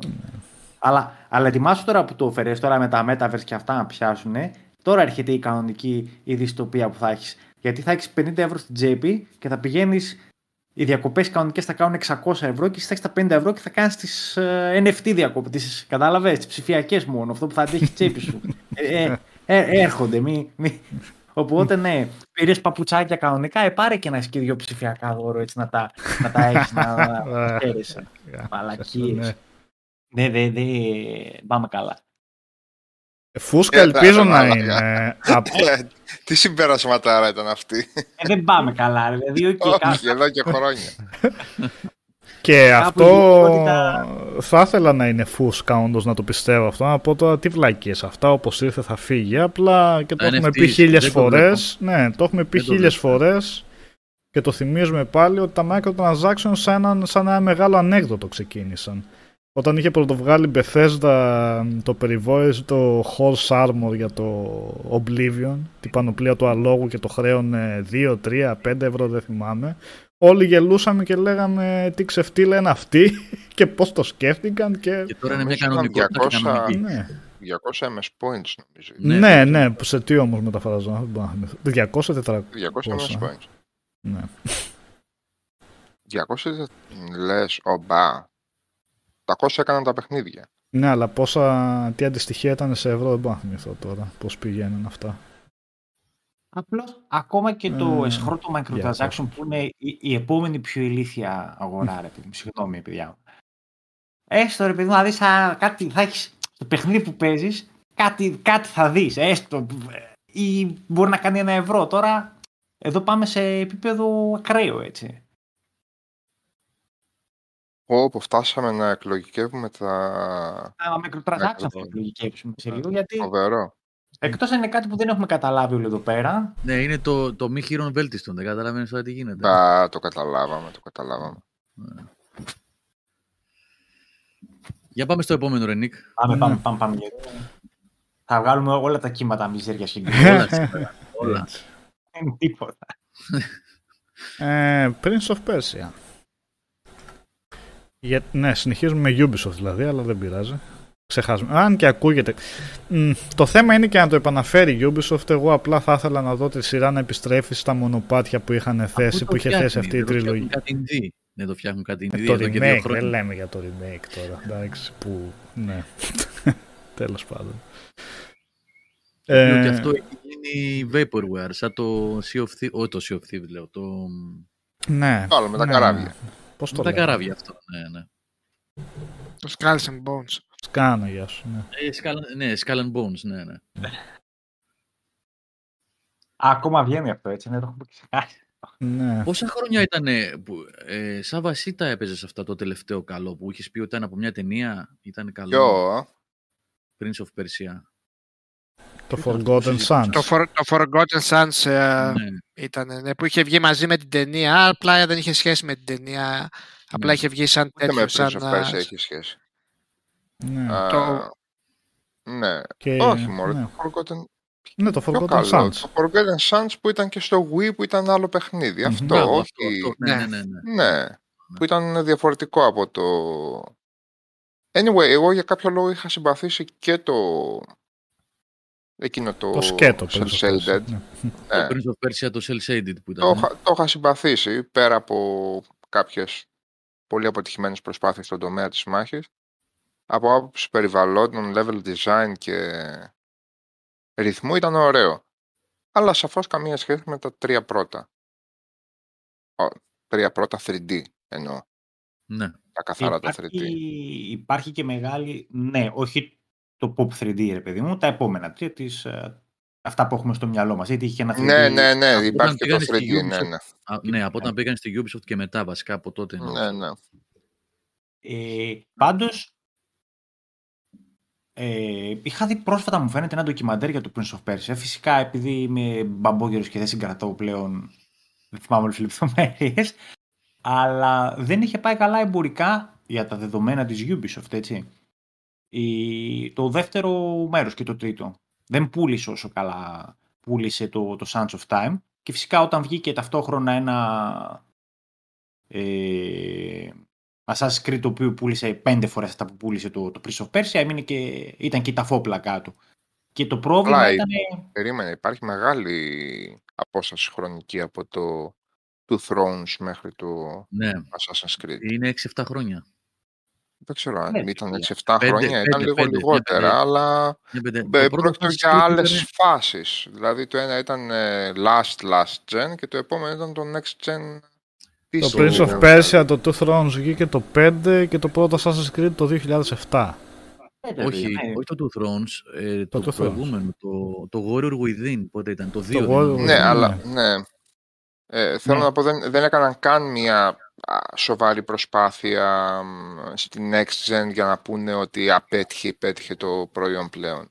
Ε, Δεν, χρει- δεν χρειάστηκε διότι τους κάλυπτε αυτό που έπαιρναν από το Assassin's Creed. Είναι, νομίζω, ε, εκεί πάει το, το σχόλιό μου. Και Οκ, μάλιστα ναι. το, το Warrior Within επειδή είχε σκοτεινιάσει, το οποίο εγώ το βρήκα αρκετά καλό. Μ' άρεσε η αλλαγή, ρε παιδί μου. Ένα ύφος το ένα, άλλο ύφος το άλλο είναι μια καλή εξέλιξη.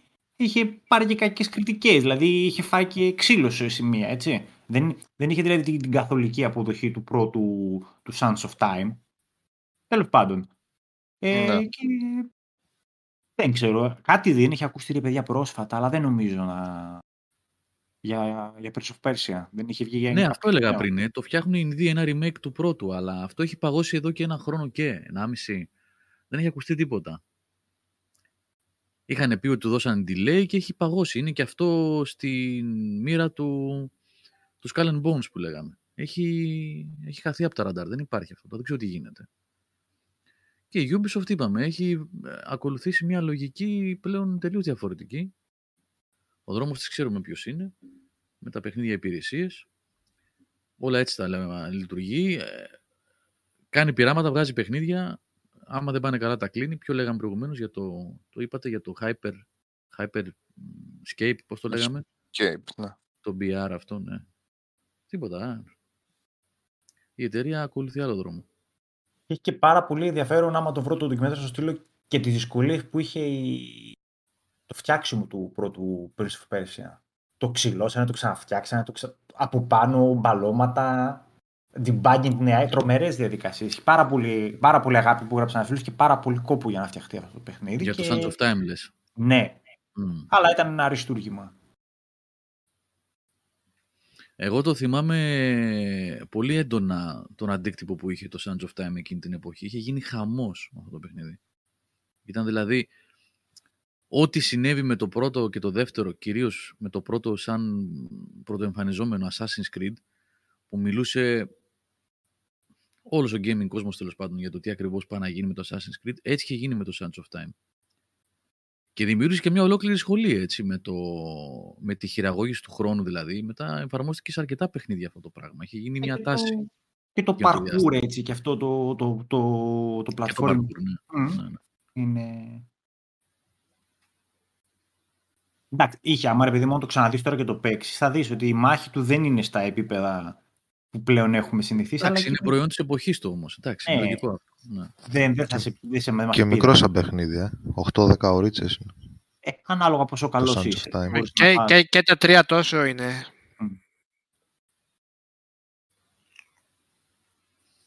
Δεν έχουμε τον παραγωγό τώρα να μας πάει παρακάτω. Εμένα και το τρίτο με είχε και το Two Thrones με είχε αρέσει πολύ. Και τα τρία μου αρέσουν βασικά. Είχα παίξει πρώτο το δύο για κάποιο λόγο. Είχα παίξει, δεν, όταν βγήκε το Sands of Time δεν ασχολούμουν, ρε παιδί μου. Ε, και είχα παίξει το Warrior Within πρώτα. Και μετά το έπαιξε το Sands of Time. Αλλά και, το- και το 3 με είχε αρέσει πολύ. Πολύ, πολύ δυνατό ήταν. Το 3 είχε και τα stealth, έτσι. Το ξεχωριστό αυτό δεν ήταν. που έπαιξε Ναι, από πάνω. Ναι, ναι, ναι. Είχε, Δηλαδή, εντάξει, Τα boss fights, Τα τα boss fights, ναι. μεγάλα. Ναι, με τα... και την εναλλαγή Dark Prince, α, Scam. Ναι, Regular Prince που εντάξει, ναι. Σου έδινε. Βασικά είχε, ξέρεις, είχε, είχαν διαφορές μεταξύ τους στα παιχνίδια. Στο 2 είχες α, το, τα κυνηγητά, ρε παιδί μου, και στο 3 είχες αυτό το οποίο έπαιζε σαν Dark Prince και αυτό είχε time, τα- timer μέσα. Γιατί το έπρεπε δύο να... είχε και την... ε, Στο 2 δεν ήταν που μια ολόκληρη περιοχή ε, Άλλαζε. την πήγαινε στο παρελθόν και Μμμ, άντε μμμ. πάλι. Ναι, στο δύο Ναι, ήταν. ναι, βέβαια. Ναι. Ε, Εντάξει, το 2 είχε, το είχε αλλάξει λίγο, είχε, είχε backtracking ε, και δεν άρεσε σε πολλούς αυτό, Μμμ. αλλά εντάξει, σαν set pieces ρε παιδί μου και τρέχει να είσαι σε αυτό το τεράστιο το παλάτι, το... ήταν φο- φοβερό πράγμα, φοβερό πράγμα. και είχε βγει σε μια εποχή το Prince of Persia ακόμα που η Ubisoft ήταν πρωτοπόρος σε αρκετά πράγματα. Έθετε, νέα, ε, ε, έθετε νέες βάσεις Ε, και προσπαθούσε. ανέβαζε τον πύχη. Ναι, μα στο Prince of Persia στα 3D platform είχε κάνει, είχε κάνει εξαιρετικό animation καταρχήν. Ήταν φοβερή η δουλειά που είχε κάνει με το parkour και με την ε, ομαλότητα που α- άλλαζαν μεταξύ των διαφορετικών έτσι, λιγμών που έκανε ο, ο πρωταγωνιστής. Όλα αυτά θα ήθελα πραγματικά να τα δω Μμμ. τα ίδια παιχνίδια, αλλά με τα νέα δεδομένα. Πολύ θα Μμμ. ήθελα. Ωραίο θα είναι. Και να Ναι. κάρω αυτό είναι. βέβαια α- άλλα παιχνίδια, αλλά Ναι. Νομίζω και το θέμα αυτών των δύο αφιερωμάτων, τέλος πάντων, μίνι αφιερωμάτων, Σάβα, είναι ακριβώς αυτό που είπες τώρα, ότι ε, παιχνίδια που ξέραμε ότι ήταν καλοφτιαγμένα, δουλεμένα με ε, Μμ. καινοτόμες ιδέες, εφαρμογή ωραίων τεχνικών κτλ. Πόσο ωραίο θα ήταν να τα βλέπαμε με νέα τεχνολογία, με τα δεδομένα του σήμερα. Δηλαδή, ένα Prince of Persia Sands of Time με τη τεχνολογία που, έχουν, που μπορούν να εφαρμόσουν τώρα με τις μηχανές γραφικών και τα, τις νέες κονσόλες θα ήταν πραγματικά Εν τω πάρα πολύ. μεταξύ, εμένα, οκ, επιχειρηματικά μπορεί να μην ξέρω και πολλά πράγματα, αλλά από μία άποψη είναι και λίγο easy money, δεν είναι αυτά τα πράγματα. Δεν έχει... Ολόκληρα κομμάτια της παραγωγής δεν υπάρχουν. Ιστορία, ξέρω εγώ, Ναι, ναι, ναι, ναι, ναι. ε, level design κτλ. Απλά ξανακάντο ρε παιδί μου. Νέο skin. Τι, τι να, τι, δεν θέλουμε πολλά πράγματα.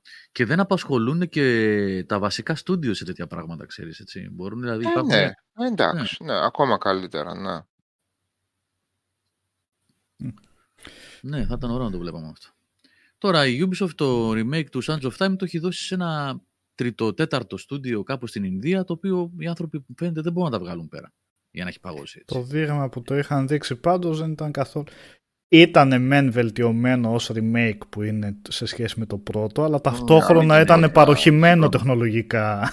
Έτσι. Δεν είναι Τίποτα ιδιαίτερο, Ναι. ναι. Οπότε επειδή είχε πολύ αρνητική έτσι, αντιμετώπιση και όχι άδικα όταν δείχνεις τέτοια εικόνα μάλλον ή το, ή το ακυρώσανε χωρίς πολλά πολλά ή απλά τους το ξανά, το ξανά έπιασαν μπας και το στρώσουν ποιος ξέρει. Δεν μπορούμε να ξέρουμε έτσι κι αλλιώς. Έτσι, α, άλλες φορές έχουμε ακούσει και για το, για το Beyond Good and Evil το 2 έχουμε ακούσει δύο ή τρεις φορές ε, συνεντεύξεις τύπου. Τίποτα, έχει παγώσει πάλι και αυτό. Τελείωσε. Ναι, όχι. Δεν το βλέπω. Δεν το βλέπω. δεν είναι τέτοιου είδους παιχνίδια, δεν βλέπω να είναι στα, στα πλάνα της σύγχρονης Ubisoft. Δεν ταιριάζει με το προφίλ της εταιρείας όπως δείχνει ότι ε, το εφαρμόζει πλέον ε, επιχειρηματικά που είπε και ο Σάββας προηγουμένως και εμπορικά. Δεν ταιριάζουν αυτά τα παιχνίδια πια. Ε, games as a service θέλουν να φτιάχνουν οι άνθρωποι, υπηρεσίες, παιχνίδια υπηρεσίες.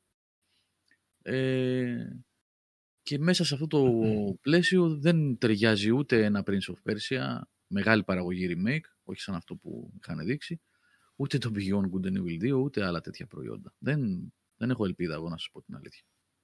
Μακάρι να ακούσουμε κάτι κάποια στιγμή, αλλά δεν έχω ελπίδα. Ο Ιωάννης είναι... σο- Ναι, sorry, πες εγώ. Και αυτά είναι παιχνίδια που το έχουμε ξαναπεί, έχουμε ξανασυζητήσει για αυτά, που δεν είναι vaporware. Έχουν υπάρξει, εγώ τα έχω δει να τρέχουν. Έχουμε Μμ, παίξει, είχα ναι. παίξει και το Skull and Bones και το Beyond Good and Evil 2, έτσι. Τα Έχουμε δει δηλαδή να είναι, είναι φτιαγμένα σε προχωρημένο στάδιο. Ε, εντάξει, τώρα πάνω δεν ταιριάζουν στα πλάνα τους. Και αυτό που λέει ο Ιωάννης Ινσόμνα λέει οι τύποι λέει αν θέλουν μπορούν έκαναν το Mario Rabbids που είναι πιο Nintendo από Nintendo παιχνίδια απλά όπως είπε ο Γιώργος ενδιαφέρον οι αριθμοί ε, μα ακριβώς επειδή τους ενδιαφέρον οι αριθμοί κάναν το Mario Rabbids όταν καταφέρνεις και κάνεις συμφωνία με Nintendo για την για την πιο δημοφιλή μασκότ μακράν στο gaming πες, Οκ, είχαν ομάδα που είχε μεράκι και έβγαλε κάτι καλό, αλλά ταυτόχρονα πήγανε και σ- πιο σίγουρο δεν γίνεται αυτό βγάλανε παιχνίδι για νέα κονσόλα της, Νοντο- της Nintendo με, τον... με ένα όνομα που που από μόνο του πουλάει και σε το στιές να το βάλεις, ξέρω εγώ. Εκεί είναι διαφορετική περίπτωση. Είναι και μ, θέμα prestige. Είναι η ομάδα που φτιάχνει τα Mario και τον producer τον είχα γνωρίσει εγώ στο Παρίσι σε ένα ταξίδι. Ε, είναι άλλο. Είναι Switch. Είναι άλλη περίπτωση. Είναι πολύ ειδική περίπτωση τα Mario and Rabbids. Πολύ ειδική περίπτωση. Δηλαδή, μόνο και μόνο το γεγονός πως η Nintendo έχει δώσει την άδεια σε έναν τρίτο εκδότη να κάνει Μμ. χρήση της φιγούρας και του ονόματος Μάριο δεν θα μείνει ανεκμετάλλευτη από την Ubisoft. Και να μην βγάλει πολλά λεφτά που θα βγάλει, Μμ. που έβγαλε από το πρώτο Mario Rabbids, ε, δεν θα το άφηνε ανεκμετάλλευτο κάτι τέτοιο. Είναι όμως τελείως διαφορετική περίπτωση από το γενικότερο προφίλ της Ubisoft ως εταιρεία πλέον ε, ως, ως gaming ε, ε, κολοσσός, ας πούμε. Είναι κάτι πολύ ιδιαίτερο. Και εννοείται ρε παιδιά ότι δεν θα μπορούσε να κάνει την ίδια μανιέρα που κάνει με τα υπόλοιπα παιχνίδια της με το Mario. Θέλω να πω ότι η Ubisoft βγάζει open world παιχνίδια και αυτά τι θα έκανε. Θα έπαιρνε το Mario Όχι, και θα έλεγε θα δεν είναι κάνω ένα αυτό. open world platform. Θα της έλεγε όχι. η Nintendo. Τα Αυτό Mario θα and πει. Rabbids, παιδιά, Ναι. ένα λεπτό. Επειδή μου Ναι. τα είχαν πει μένα τότε στην παρουσίαση του πρώτου. Τα Mario and Rabbids δεν φτιάχνονται με free pass Ναι, από ναι. την Nintendo κάτω ό,τι θέλετε και όταν είναι έτοιμο το βγάζει στα ράφια. Πήγαιναν στο Miyamoto και δίνανε δείγματα για το τι πάει, τι δουλεύει, τι δεν δουλεύει. Έδινε OK Ναι. και προχωρούσαν. Δεν είναι, δεν γίνονται αυτά έτσι. Να βάλει μέσα open world, ξέρω εγώ, και game as a service. Οπότε ότι βγήκε κάτι διαφορετικό ναι, και καλό, θέλοντας και εμείς, ίσως γιατί εντάξει, εννοείται μέσα τεράστια είναι η Ubisoft, έχει και ταλέντα, έχει και τη δυνατότητα να βγάζει διαφορετικά πράγματα, αλλά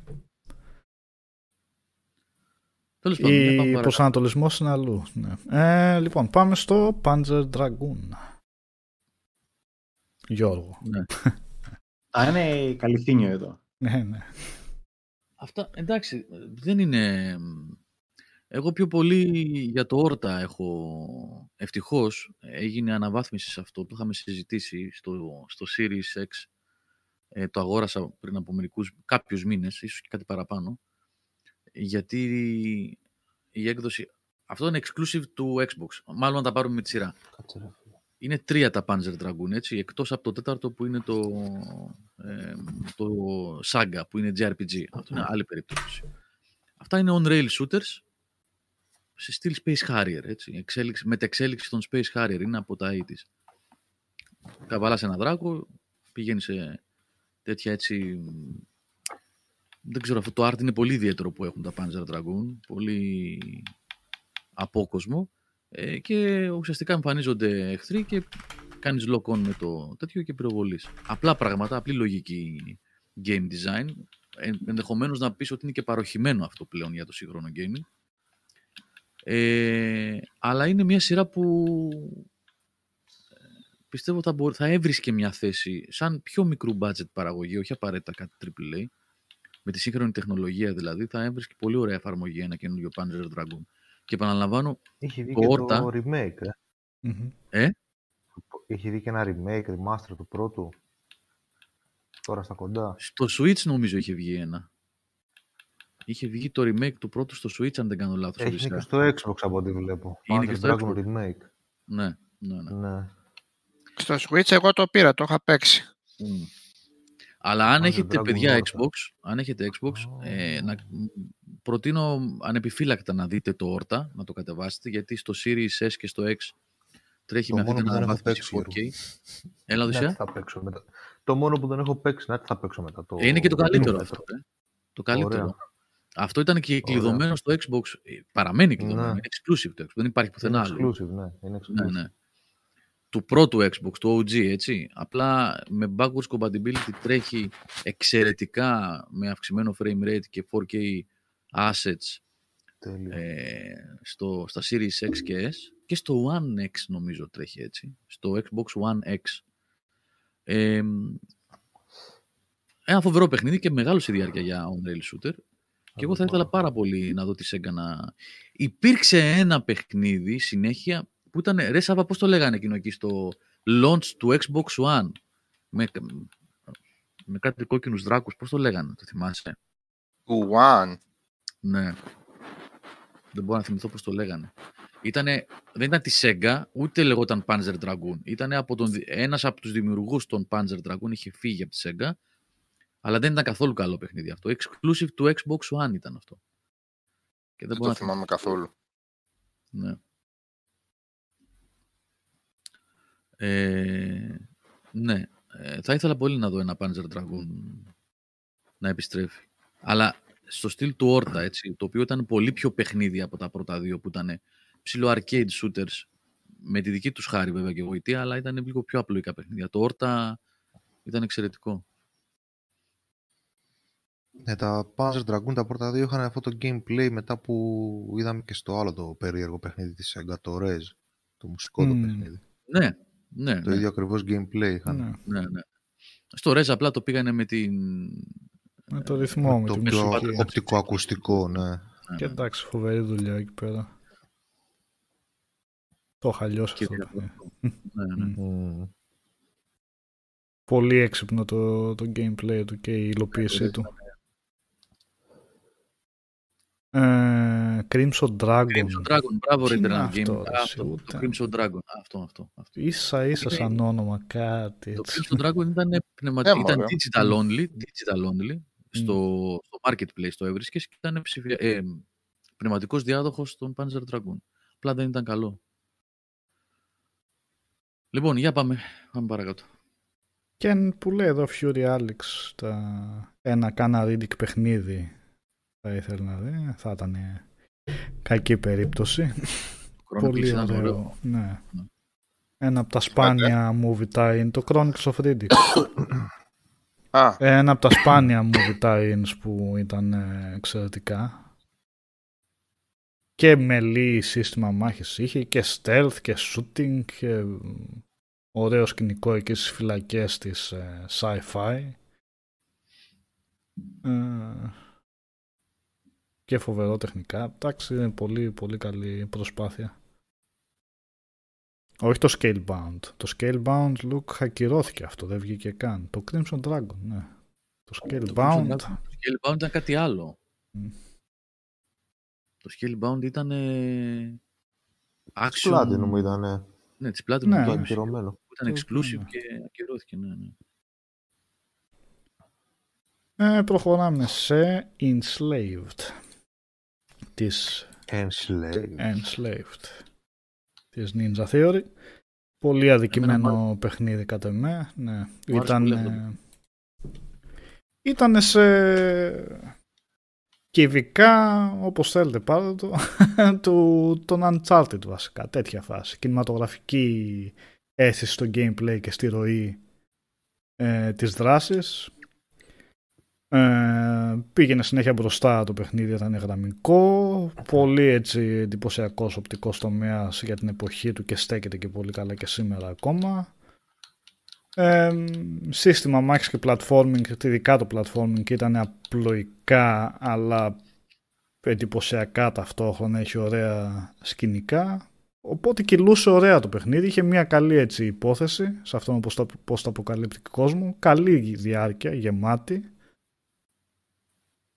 Δεν κατάλαβα ποτέ γιατί δεν, δεν, ε, δεν κατάφερε να Δεν είχε πάει καλά εμπορικά. προσεγγίσει καθόλου. το... Καθόλου καλά, ναι. Και ευτυχώς, ευτυχώς που δεν ήταν και η- το κλείσιμο της εταιρείας, γιατί ήταν σε τέτοια στάδια, σε τέτοιο επίπεδο το ότι δεν πήγε. Γιατί κάνανε γερή επένδυση για αυτό το παιχνίδι, από ό,τι ξέρω. Και είχε χρηματοδοτηθεί Και- και, από την ε, Namco, από την Bandai Μμμ. Namco, έτσι. Αλλά δεν τα πήγε τόσο καλά σε σημείο που λες άρα και θα, τα- θα επιβιώσει η εταιρεία. Ευτυχώς επιβίωσε, αλλά δυστυχώς απεβίωσε σαν franchise γιατί το παιχνίδι τελειώνει σε cliffhanger βασικά. Τελειώνει ξεκάθαρα Ναι, με ήταν την... DLC. Ναι, ε, τα το είχαμε οποίο ξαναπεί. όμως είναι παράπλευρη ιστορία, δεν συνεχίζει Side την story, ναι, ιστορία. Ναι, ναι. ναι. Ε, ναι, τέλειωνε και φαινόταν εντελώς ότι η εταιρεία είχε την εμπιστοσύνη ότι ναι, κάτι έχουμε εδώ και θα συνεχίσει. Δεν τους πήγε καλά δυστυχώς εμπορικά. Θα ήθελα πολύ να δω μια συνέχεια. Δεν το βλέπω βέβαια. Δεν είναι ότι είναι και όνομα που συζητιέται ιδιαίτερα. Πιο πολύ, δεν είναι, πιο πολύ δεν επανέρχεται σε νομίζω ότι θα συζητήσει ένα The Order για παράδειγμα παρά ένα Νομίζω ότι Enslaved. θα επενδύσει η Ναι. Ninja Theory τώρα πλέον με τη Microsoft στο τιμόνι να, να πέσουν λεφτά εκεί. Δεν νομίζω.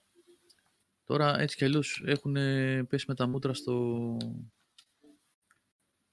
Ε, Ναι, στο Hellblade. στο Hellblade. Ναι. Hellblade. Εμένα μου άρεσε αυτό το παιχνίδι. Το είχα ευχαριστηθεί πάρα πολύ. Ε, δεν ξέρω τώρα αν το θυμάμαι με νοσταλγία Hellblade. και δεν θυμάμαι τα προβλήματά του. Μπορεί να έχει κάποια. Νομίζω είπες κιόλας ότι και, ε, το σύστημα μάχης δεν είναι τίποτα φοβερό. Το platforming ήταν λίγο αυτοματοποιημένο αν θυμάμαι, Ε, ήτανε, ναι. αν θυμάμαι καλά. Αλλά γενικά ήταν, ήταν αυτό που περιγράφηκε ο Ωραία. υπότιτλος του, ότι ήταν ε, ένα ταξίδι, μια οδύσσια. Δηλαδή όλο αυτό το πράγμα με τον Μάνκι που ουσιαστικά είναι ένας κινέζικος μύθος, έτσι δεν είναι. αν Ναι, θυμάμαι ναι, καλά. Ναι. Ναι. Ναι. Από εκεί εμπνέεται. Ε, ναι. Αλλά ήταν ωραίο παιχνίδι και το art του ήταν ωραίο, ε, το story καλογραμμένο θυμάμαι ότι ήταν. Το είχα ευχαριστηθεί αυτό το παιχνιδάκι, μου άρεσε.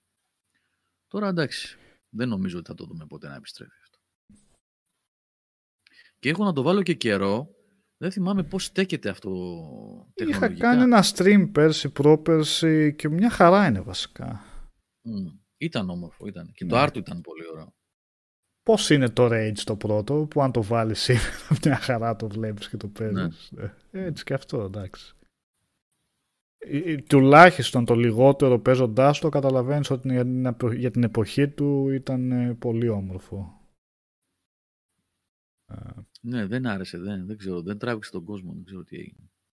Αλλά μου Τέλος φαίνεται πάντων. περίεργο γιατί είναι από αυτά τα, ρε εσύ, Γιώργο, από αυτά τα, τα εύπεπτα τα παιχνίδια που τα παίζεις και τα ευχαριστιέσαι και απλά κυλάνε και σου δίνουν μια ωραία περιπέτεια.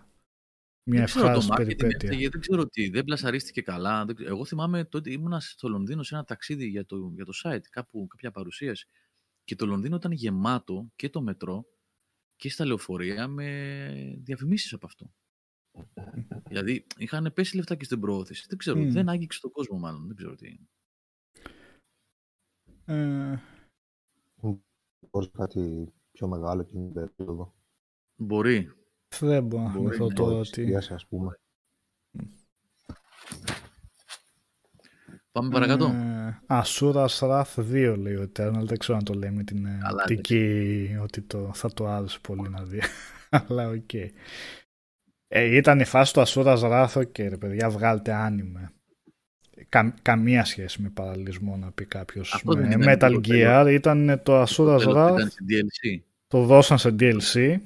Ε, Ήταν ήδη μικρό το παιχνίδι, ήταν πεντάρο το παιχνίδι και δώσαν οι θεοί το, το φινάλε. Γιατί δεν τελείωνε το παιχνίδι, απλά δεν τελείωνε. Δώσανε σαν DLC το φινάλε. Άλλα δύο chapter από τα 5, 6 πώς έχει. Μπορεί παραπάνω, δεν θυμάμαι τώρα. Αλλά σαν συνολική διάρκεια ήταν 5 ώρες. Και το παιχνίδι δεν είχε gameplay. Περισσότερη ώρα παρακολουθούσες cutscenes και όταν έπαιζες ήταν φοβερά απλοϊκό και το σύστημα μάχης και αυτά τα on rail που ήταν που προσεγγίζαν το Panzer Dragoon που λέγαμε γιατί είχε κάτι τέτοια σημεία. Δεν. Οκ. Όμορφο οπτικά, ωραία γραφικά, ωραία ατμόσφαιρα, ξέρετε. σαν, σαν παιχνίδι τίποτα. Ε, Τώρα, επειδή άκουσα τις προτάσεις σας που λέγαμε για το τι θα βάλουμε, έχω βάλει το Metroid Prime. Μάλλον μια ευχή ότι άντε η Nintendo τι Έλα, θα ρε, γίνει, να εντάξει. το βγάλει. Ναι, αυτό. Για πλάκα τώρα. Δεν Εντάξει. πειράζει, το βάλαμε για πλάκα και εμείς εδώ πέρα. Ναι. Ναι. ε, άμα θέλετε πάμε παρακάτω, ναι. Αλλά το βάζουμε, παιδιά, εννοείται από την λογική ότι θέλουμε πολύ να δούμε ένα καινούργιο Metroid Prime. Φυσικά. Αυτοί Αλλά τι κάνουν ακόμα δεν έχει- κόσμο έχουν- ναι. εντάσσουν στην ομάδα. Καμιά αγγελία έχει βγει. Ε, τώρα πρόσφατα Γιατί βγήκε δεν- πάλι. Ναι, βγάζουν κάθε μήνα Κι αγγελίες. άλλοι. Ναι, ρε. Πλάκα κάνεις. Ναι. Έχει μέλλον αυτό Α, ακόμα, ναι. Εντάξει, θα βγει, κάποια στιγμή θα βγει, παιδιά. Δεν νομίζω να μην δεν βγει ποτέ. Απλά εντάξει, μπορεί να βγει και σε Στην πέντε επόμενη χρόνια. κονσόλα. Ναι. Ναι, Έτσι. μπορεί να βγει και Ε, στην επόμενη. Μιχάλη, η Τέλος ίδια πάντων. ομάδα δεν το πήρε τώρα, το αναπτύσσει. Που είχε κάνει τα προηγούμενα Ναι, Prime. Ναι, ρε, η, ρε, η Retro. Μμ. Η Retro είναι τώρα, ναι. Το είχε πάρει τέτοια η Bandai και δεν ξέρουμε γιατί δεν τους άρεσε αυτό που έφτιαχναν και ξεκίνησε η ανάπτυξη από το μηδέν πάλι. Δεν τα το- καταλάβε. το- Αυτό, αυτό ρε Σιγιώ. Έλατε, έλατε. Δεν έλατε. μπορώ να καταλάβω. Καταλαβαίνεις δηλαδή από τη στιγμή που το πήρε η Retro έτσι κι αλλιώς ότι δεν είχαν τίποτα προβλήματα συνεννόησης και ξέρω εγώ να τα... Δεν ξέρω οτιδήποτε Ξέρω, πρόβλημα αν τέτοιο. δούλευαν κάτι άλλο. εκείνη την Άρα περίοδο, δεν θα ήταν το λογικό από την αρχή να πηγαίνανε εκεί πέρα εξ αρχής. Δεν ξέρω. Ε, Εντάξει, ακούγεται και από καιρούς εις καιρών ότι θα βγει και τριλογία σε remaster ε, κάποια στιγμή. μ. Θα δούμε. Έχει βγει ήδη η τριλογία σε remaster για το Wii. Ε, ναι, σε, σε HD remaster. Α, Σε πάλι; HD. Ναι. Ναι. Α,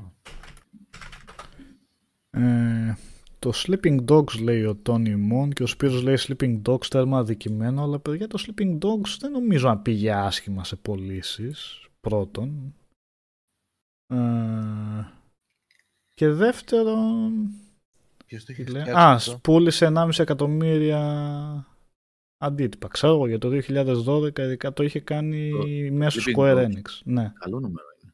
Ε, Καλό ναι. νούμερο. Και εντάξει, το παιχνίδι δεν είναι ότι ήταν και κάνα. κάνα αριστούργημα. Είχε. Είχε θεματάκια δεξιά-αριστερά. Ε, ναι. Για πάμε παρακάτω, Ρίνικ. ε, α, λέμε και εδώ από τα σχόλια επειδή έχουν καλές επιλογές. Ο Κάιν Άμον λέει για Metal Gear Rising. Ε, γιατί όχι, καλή περίπτωση. Λοιπόν, πάμε στο Killzone. Δικό μου αυτό.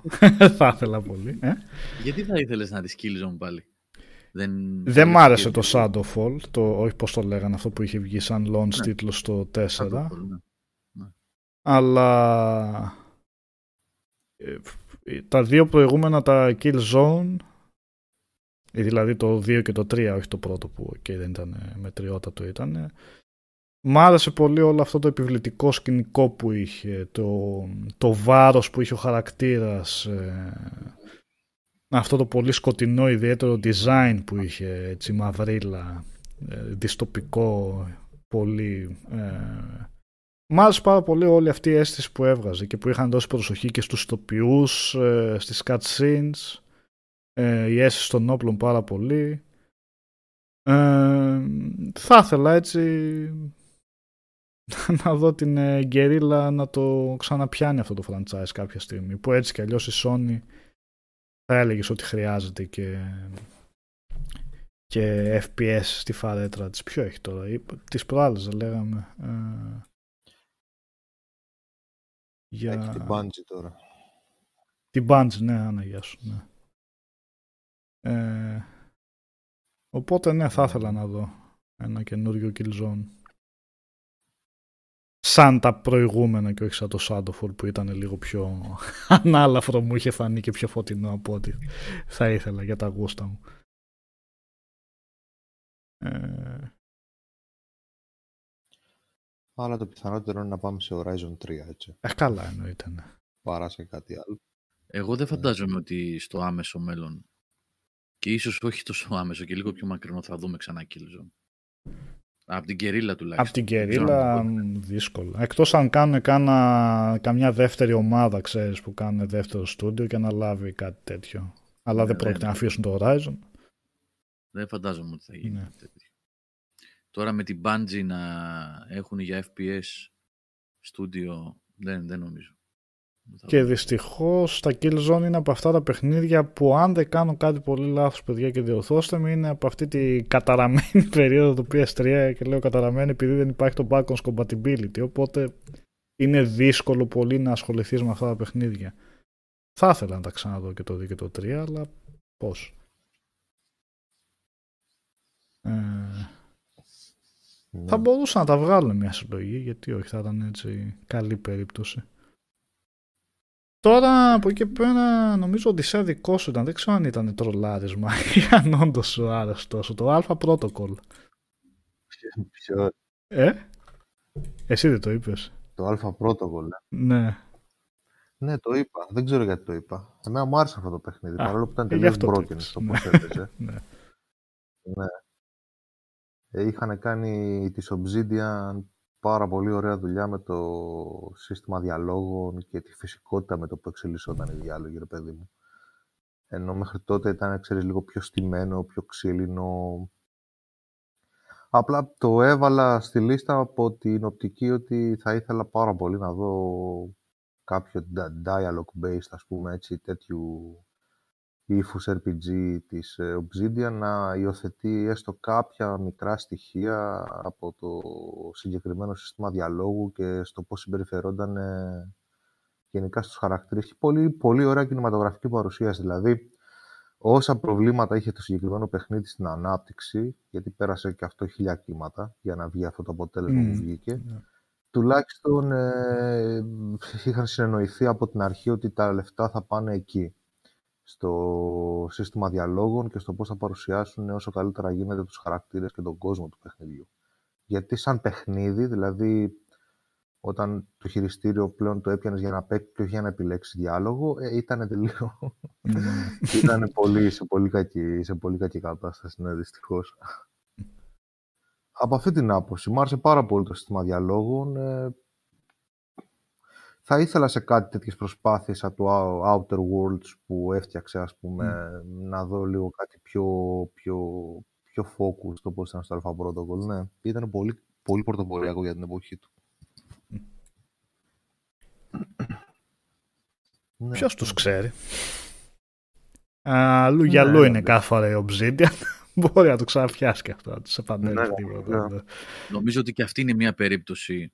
Πάντα, πάντα μπορεί να έχεις επιφυλάξεις για κάποια θέματα, αλλά θα τολμούσα να πω ότι όπως και το προηγούμενο, το, το Killzone δηλαδή, που για τα επόμενα χρόνια δεν πρόκειται να δούμε. Αυτό ακόμα περισσότερο ότι δεν πρόκειται ξανά να δούμε Alpha Protocol, φαντάζομαι. Ναι, ε. Δεν νομίζω. Και αυτό ανήκει στην Obsidian το IP, νομίζω. Ε.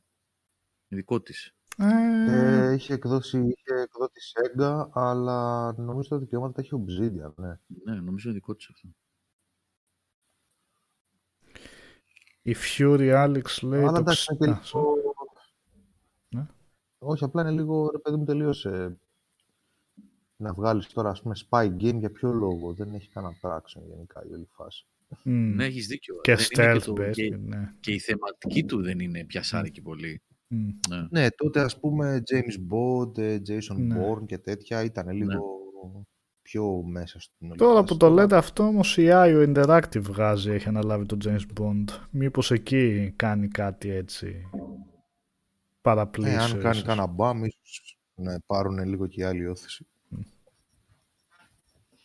Κάπως Fury έτσι Alex παρακολουθεί. λέει πολύ θα ήθελε να δει ένα νέο Unreal Tournament, αλλά αναρωτιέμαι, δεν υπάρχουν παραπλήσια έτσι πολύ κοντινά σε παιχνίδια σε αυτό. Το λέω πραγματικά ως ε, πώς το Ε, λένε, τώρα στο- σαν στο ερώτημα, πεδίο- γιατί δεν είναι ότι και τα ακολουθώ και πολύ τα Το online. πεδίο, απλά- αυτό, Ναι. το πεδίο αυτό των tournaments, των multiplayer, παίζουν όλοι BR πλέον όταν παι- θέλουν κάτι τέτοιο. Ναι. Δεν λέω ότι είναι το ίδιο. Δεν είναι το ίδιο, αλλά ο κόσμος είναι εκεί τώρα. Η Counter Και είναι Strike. και το Doom το online βασικά. Φαντάζομαι Έχει. λίγο θα παραπέμπει. Έτσι κι αλλιώς πολύ συγγενικά παιχνίδια ήταν αυτά. Quake, ξέρω εγώ, Doom, Unreal, πάνε λίγο αλυσίδα αυτά να τα πιάσεις. Ε, πολύ σωστός ο Κάινάμον, δεν είπε κανείς μας το προφανές και ούτε καν το είπαμε και στη μεταξύ μας συζήτηση για τα παιχνίδια και το Bloodborne 2. για το Bloodborne, φυσικά, ναι, αλλά μάλλον τόσο προφανές αυτό που ξεπερνάει το να μπει στη λίστα. Αλλά νομίζω όλοι μας θα Ναι, θέλαμε να πήγαμε δούμε λίγο, ένα πήγαμε λίγο πιο πίσω. ναι, γενικά. Bloodborne 2.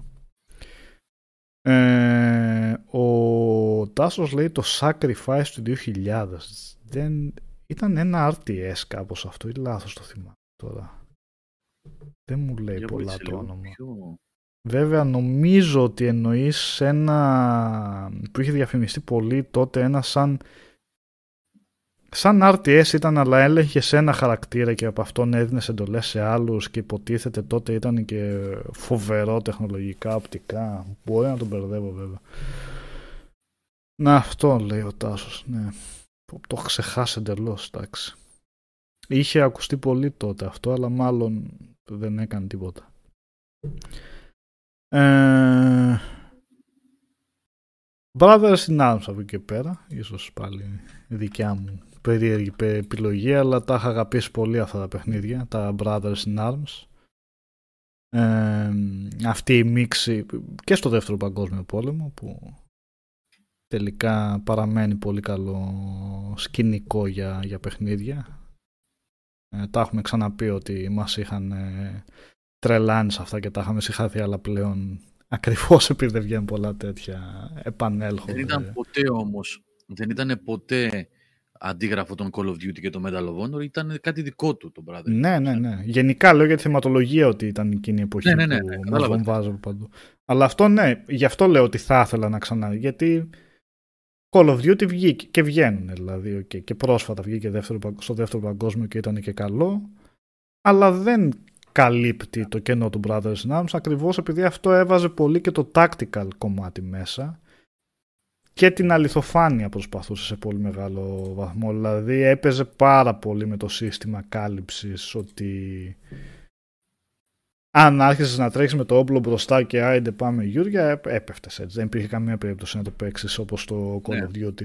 Έπρεπε να καλυφθείς, έπρεπε να δώσεις εντολές ε, στους, ε, στις δύο ομάδες που είχες να πλαγιοκοπήσουν τον εχθρό ή να, τον, ε, ή να σου ρίξουν, ή να ρίξουν πυρά κάλυψης. Κανονικά πυρ και κίνηση, δηλαδή μπορούσες να κάνεις. Ε,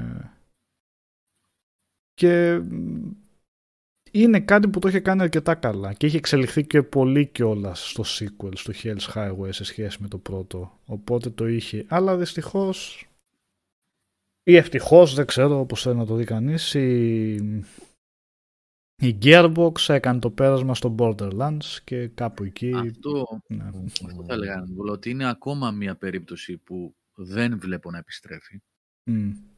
Ε, η Gearbox έχει, έχει πετύχει πάρα πολύ με τα Borderlands και με τα γύρω-γύρω του Borderlands βασικά. Ε, δεν νομίζω ότι την ενδιαφέρει πλέον αυτό το πράγμα, το franchise. Όσο πηγαίνει το πράγμα καλά και, και το Tiny Tinas από ό,τι έχω δει είχε πάει καλά για αρχή, Μμμ. ε, νομίζω ότι δεν, δεν θα αναζητήσει κάτι άλλο. Και το Borderlands 3 πήγε πάρα πολύ καλά και ήταν ωραίο παιχνίδι κιόλας. Μμ. Ε, ναι, νομίζω και δεν είναι πλέον trend ο δεύτερος παγκόσμιος πόλεμος σε καμία περίπτωση για να Ναι. επιστρέψουμε σε κάτι τέτοιο. ναι. Εκτός αν λέγεται Brothers in Arms και είναι κάτι άλλο, είναι σε μοντέρνο πεδίο πολέμου ή κάτι τέτοιο.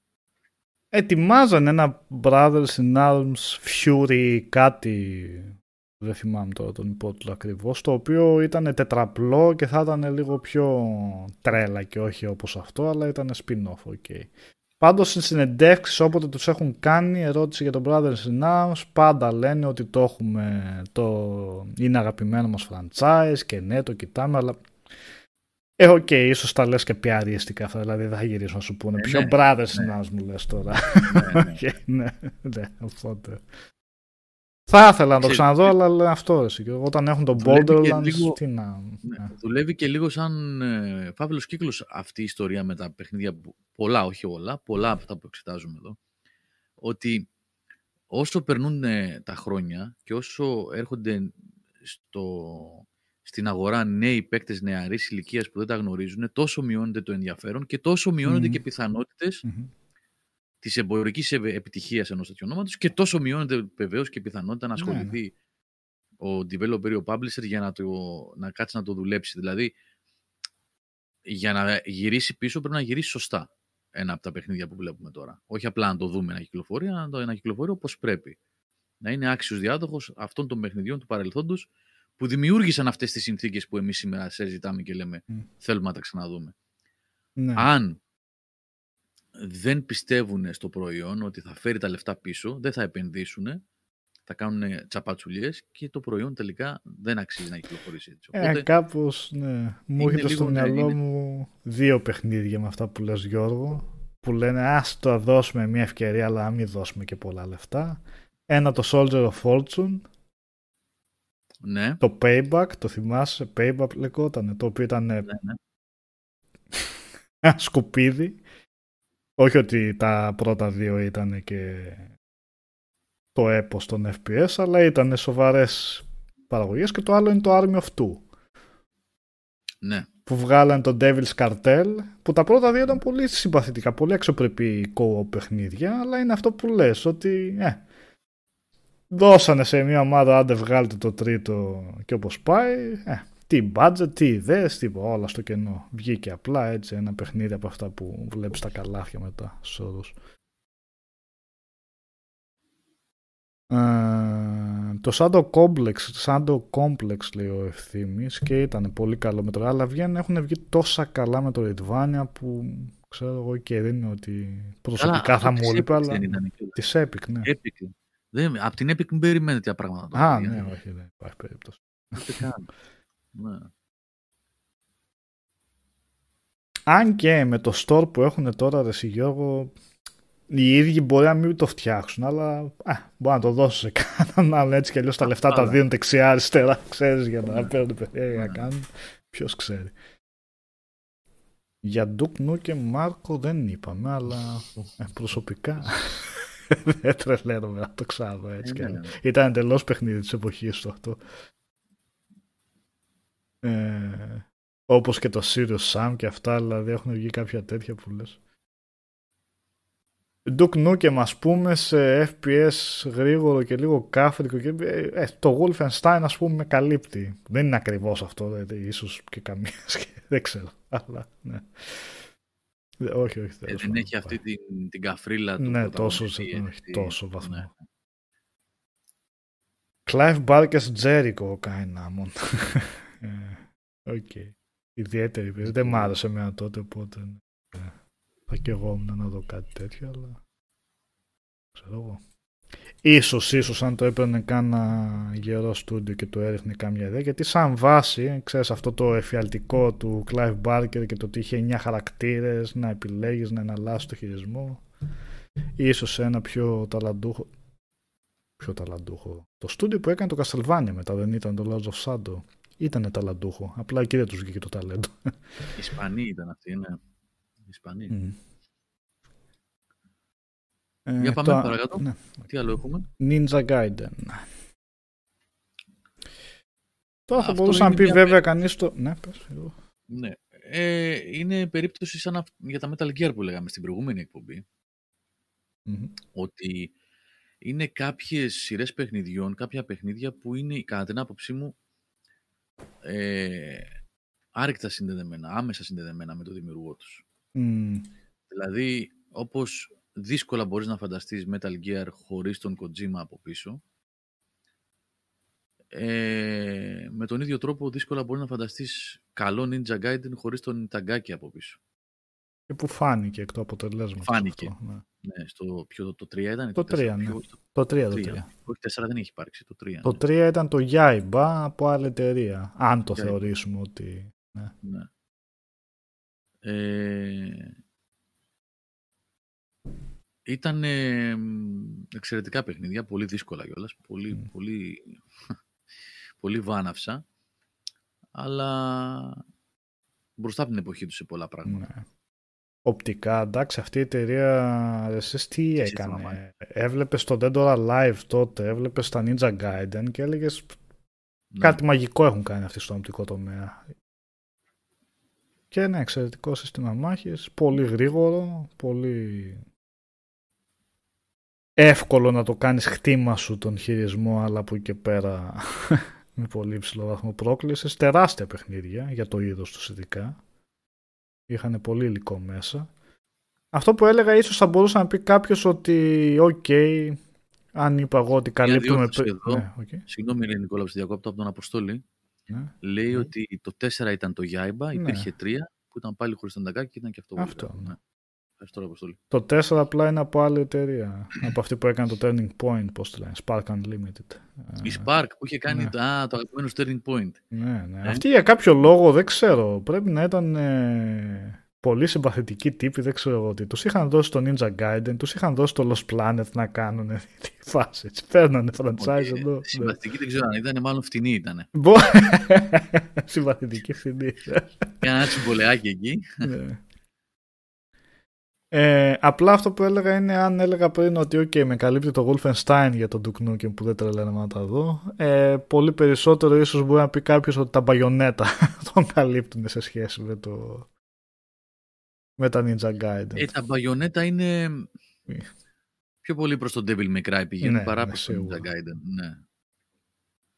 Ε, και εκεί είναι ναι, πολύ το ωραίο- Ninja Gaiden δεν έπαιζε με τα combos Bayonetta, Dead, ε, Devil May Cry πρέπει να μάθεις καλά τα όπλα και τις Ναι. ιδιαιτερότητες στο Ninja Gaiden έβγαζες την κατάνα και οκ, είχε τα combo αλλά δεν ήταν ότι ήταν αναγκαία για να ανταπεξέλθεις. Αναγκαίο ήταν να μπορείς να διαβάσεις επιθέσεις των εχθρών και να ανταποκρίνεις ανάλογα. Ωραία επισήμανση είναι εδώ από το Internal Gaming για το Second Sight. Μμ. Το Second Sight μου άρεσε πάρα πολύ εμένα. Το είχα βρει πολύ, πολύ ενδιαφέρον ως concept. Είχε συμπέσει κιόλας με το, με το PsyOps, το θυμάστε Μμμ. της Midway. Ήταν δύο παιχνίδια που είχαν βγει πολύ κοντά μεταξύ τους και είχαν παρόμοια λογική.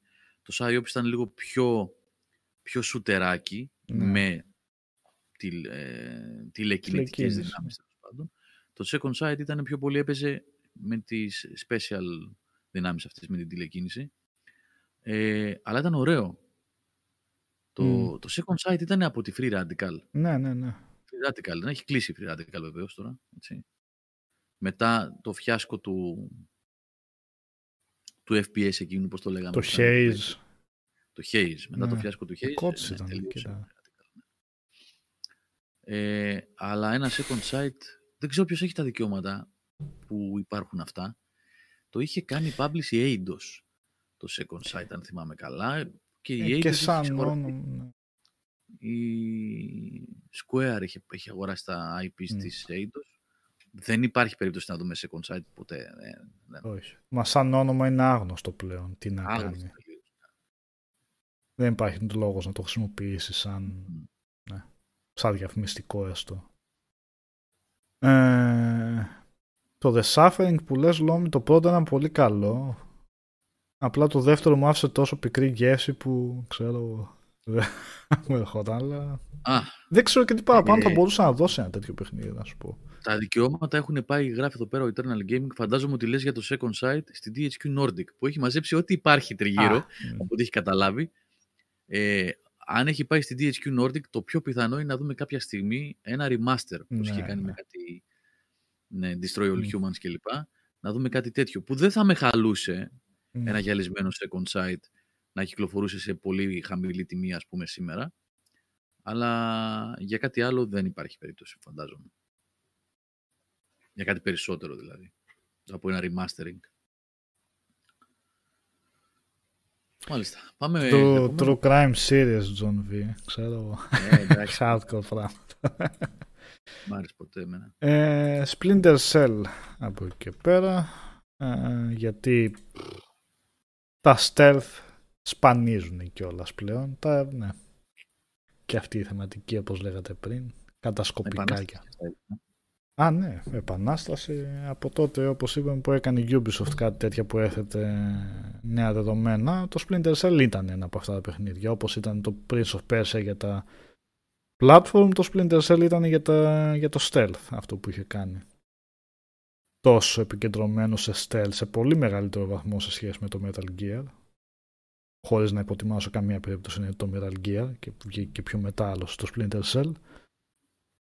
Ε, εντάξει, ήταν... Ναι, μόνο ε, που το Splinter Cell να το, να το βάζουμε στην ολότητά του και όχι να θυμόμαστε μόνο τα τρία πρώτα παιχνίδια. Οδυσσέα είσαι λίγο χαμηλά, δεν ακούγεσαι. Αν μπορείς. Όχι, λέω το, Spl- το Splinter Cell ε, σε αντίθεση με τα Metal Gear, ας πούμε, που βγάλανε τέσσερα παιχνίδια και ένα πέμπτο το οποίο είναι υποσυζήτηση, δεν είναι μόνο τα τρία πρώτα παιχνίδια που ήταν τα καλά. Έτσι. Βγάλανε Και το κι άλλα τελευταίο μετά. ήταν καλό. Το Blacklist ήταν καλό. Ήταν stealth. Εσύ λες για το πριν το Blacklist που ήταν hover based shooter εκείνο. Εντάξει, το ξεφτύλισα. Ναι, για μένα λίγο το Splinter Cell ακολούθησε μια ψηλοταυτόχρονη πορεία με τα Silent Hill. Δηλαδή, για μένα τα τρία πρώτα είναι καλά, άντε και Μμ. το τέταρτο ναι. και μετά γεια σας. Τόνι Μον λέει τι σπανίζουν τα stealth πλέον και η Κουτσί Μαρία έχει μέσα stealth. Ε, τώρα λέμε καθαρό παιχνίδι stealth, όχι τώρα να βγάζεις ένα Assassin's Creed και να σου λέει «ΟΚ, άμα πας και φτώσεις την πλάτη του αντιπάλου μπορεί να το σκοτώσεις stealth». Και stealth που να είναι stealth, Οκ, όχι ναι. απλά κρύβω με τα χόρτα Ναι, ναι. περιμένω να περάσει. Ναι. Ε, που είναι, είναι stealth παιχνίδι και έχει απλά και κάνα όπλο αν χρειαστεί να ρίξει καμιά σφαίρα. ναι. Ναι. Το Splinter Cell ήταν τέτοιο franchise. Που σου έλεγε καλύτερα να πας χωρίς να ρίξεις ούτε σφαίρα, Ναι, αν ναι, μπορείς. Ναι. Ναι. Για, για Rockstar θα πούμε κάποια στιγμή. Για ποιο παιχνίδι; Για όλα τα παιχνίδια της Rockstar, που να μην είναι Grand Theft Auto και Red Dead Redemption. Πες, πες τώρα. Ε, λοιπόν, ε, δεν έχει μια παρακαταθήκη εκεί που κάπως πρέπει να την, έστω με τον α ή β τρόπο, να την ξαναδούμε. Αν μπορείς λίγο το μικρόφωνο πάλι, σε χάσαμε λίγο. Όχι, ναι, λέω ότι Μπράβο. Το να Bully μιλήσουμε κάποια λες. στιγμή για Ναι. Rockstar ίσως. Ναι. Μόνο The Warriors έχει βγάλει. The δεν ξέρω, αυτό το LA Noir θα μπορούσε κάπως να το αξιοποιήσει με ένα καλύτερο Μμ. open world κομμάτι ίσως. Να Έχει σου παιχνίδια η πω, Rockstar, έχει μια ναι. βιβλιοθήκη από πίσω που τα τελευταία πολλά Το χρόνια... LA Noir δεν είναι έχει- δικό της Οδυσσέα όμως. Άλλος Δεν το είναι έχει δικό της, παίξει έτσι. στην Team Αυστραλία. Bondi ήταν. Βέβαια το είχε Ναι. κάνει παραγωγή, είχε μπει κάπως και η Rockstar μέσα σαν Ναι, απλά παραγωγός. πιο πολύ σαν τι- Ως εκδότρια δούλεψε σε αυτή την περίπτωση.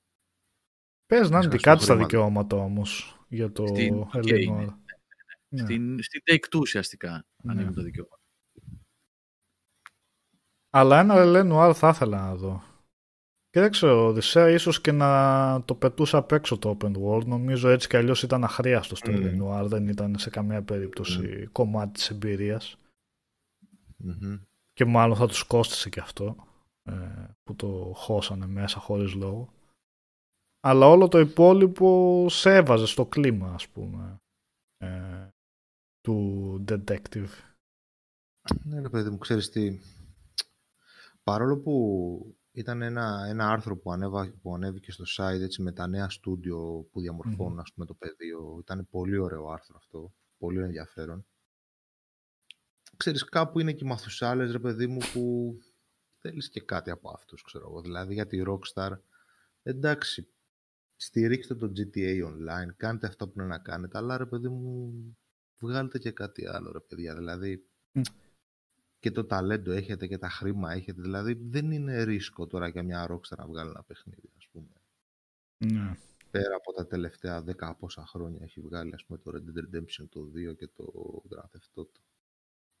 Και το πάνε και Είναι καλά λίγο σε ό,τι έχουν βγάλει. Σε ό,τι άλλο Αυτό, έχουν ρε, πιαστεί. Νικόλα. Ε, ναι, δηλαδή ρε, το Warriors ήταν τα beat em up της παλιάς εποχής, Final Fight και όλα αυτά, Cadillacs and Dinosaurs και το μεταφέραν στο τρισδιάστατο με τον καλύτερο δυνατό τρόπο. Και, και με πολύ σεβασμό στην, ε, στην ταινία. Έκαναν φοβερά, αναπτύσσανε το, το σενάριο της ταινίας.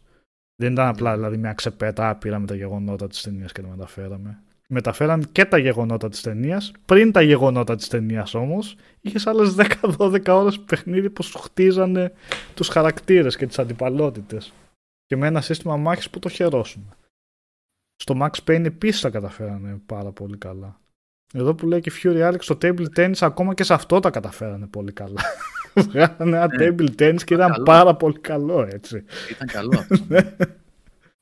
Και το Midnight Και- Club ήταν ναι. πάρα πολύ καλό. Αλλά Είναι σαν αυτό που λέγαμε προηγουμένως για τη Ubisoft, το ε, Οδυσσέα. Είναι Πολύ η στεγανό, ρε περίπτωση. Γιώργο, όμως. Πολύ Μμ. στεγανό, ρε. γάμο το. Ναι, ναι. Ε, πλέον είναι νούμερα, ε, είναι στατιστικές, είναι όπα, υπολογισμένα. Όχ, έχουμε και καιρό έχει να εμφανιστεί.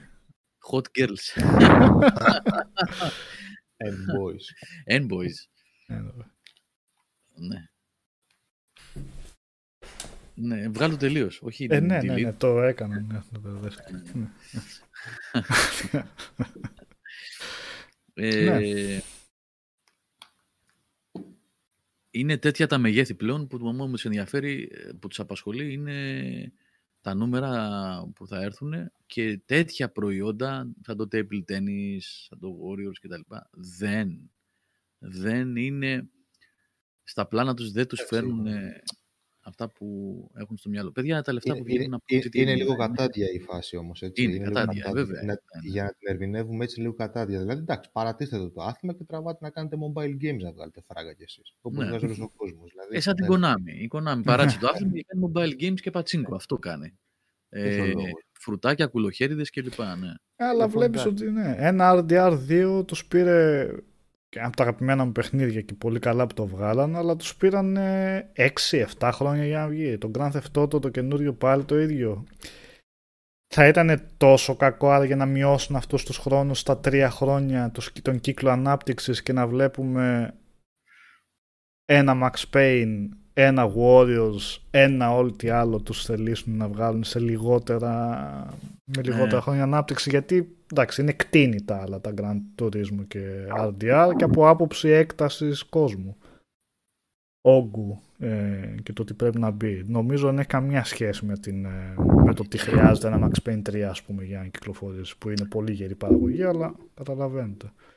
Απ' την άλλη Ναι. μπορώ να σου πει όμως Νικόλα, ότι ε, η απόλυτη αφοσίωση σε ένα προϊόν κάθε φορά, που δεν το κάνουν πολλά studios αυτό, το κάνει όπως το κάνουν δηλαδή στη Rockstar, ε, είναι υπεύθυνη αυτή η αφοσίωση για το αποτέλεσμα που παίρνεις από το GTA 5, από το RDR2 και πάει λέγοντας. Δηλαδή, το GTA 5 είναι τρεις γενιές τώρα και δίνει λεφτά ακόμα. Γιατί, Ναι. γιατί ήταν αυτό που ήταν.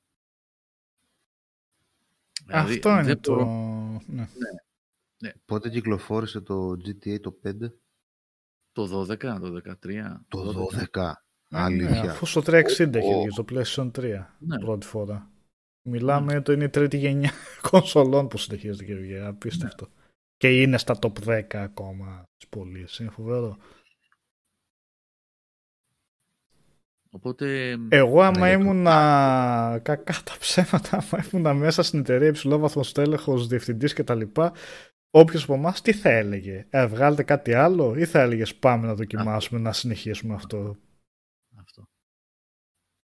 Εκτός αν πια είχες τόσο μεράκι και αγάπη για τα video games που έλεγες ok, από τα τόσα δις που έχω βγάλει ας υποστηρίξω και καμιά άλλη ομάδα. Αλλά, Α, okay. δεν υπάρχουν μεράκια τώρα. Ε, ναι, όταν είσαι σε τέτοιο Λεβέντες- επίπεδο. λεβέντες που είναι μέσα σε ένα γκαράζ και γράφουν κώδικα και Ακριβώς. ναι. αλλάζουν την αγορά, δεν υπάρχουν εύκολα πια. Μόνο κάτι indie studios που Ναι. να τους κάτσει, να τους κάτσει το Joker που λένε και να ε, βγάλουν κάτι σαν το... Πώς λέγαμε την άλλη φορά; Οκ. Among Us. Εγώ Ναι. είμαι σε συνεφάκι ακόμα. Μμ. Οπότε. Και εγώ όδησα στο συνεφάκι είμαι, αλλά Γιατί είμαι, γι' αυτό έφερα σαν αντιπαραβολή το άρθρο με τα νέα στούντιο. Μμμ. Γιατί είμαι βαθιά πεπεισμένος ότι αν θέλει να πετύχει κάποιο από τα νέα στούντιο αυτά, πρέπει πρώτα να πιάσει το hardcore κοινό για να αποδείξει και ας πάρει μετά τη βόλτα που έχουν πάρει όλοι. Δεν πειράζει. Ναι. Αρκούν να βγουν αυτά τα πρώτα παιχνίδια, Ναι, τα ναι. οποία θα είναι παιχνίδια, ρε παιδί μου. Δηλαδή δεν νομίζω ότι θα βγει κάποιος να πάει να πιάσει τώρα τι, τα εκατομμύρια της αγοράς του γκάς, ξέρω εγώ, που τρώει ο κάθε μεγάλος στο κεφάλι του, ας πούμε, και δεν έχει και οικονομικό ρίσκο. Χαίστηκε τώρα ο Ubisoft που απέτυχε το, το Ναι. παιχνίδι που έβγαλε, ας πούμε, λες και τη νοιάζει, ας πούμε. αυτά είναι υπολογισμένα μέσα στα έξοδα. Ναι.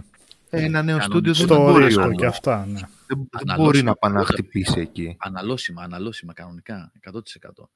Είναι μέσα Ναι. στο budget, θα χάσουμε και τόσα εκατομμύρια από το πείραμα το Α, το Β και αν μας κάτσει μπορεί να μην τα χάσουμε τα λεφτά. αυτά. να βγάλουμε. Ακριβώς. Τε- Το νέο το στούντιο δεν έχει αυτή τη δυνατότητα. Θα πρέπει Μμ. να έχει κάτι στοχευμένο σε, στο hardcore κοινό. Είτε παίζει FPS, είτε παίζει, ξέρω εγώ τι παίζει. Ναι. Για να έχει μια ελπίδα να κάνει κάτι. Ε, βέβαια, τι. Μα βλέπεις Να τώρα πάρει το το στούντιο που λεφτά έφτιαξε. π.χ. την ανακοίνωση που έκανε ο τύπος του Dead Space που έφτιαξε δικό του στούντιο. Σου λέει φτιάχνουμε μια hardcore third person horror εμπειρία. Είναι ξεκάθαρος. Δηλαδή, ε, ά- άμα πουλήσεις το κοινό σου, ε, θα σε φτύσει και το κοινό μετά. Δεν Ναι. υπάρχει περίπτωση.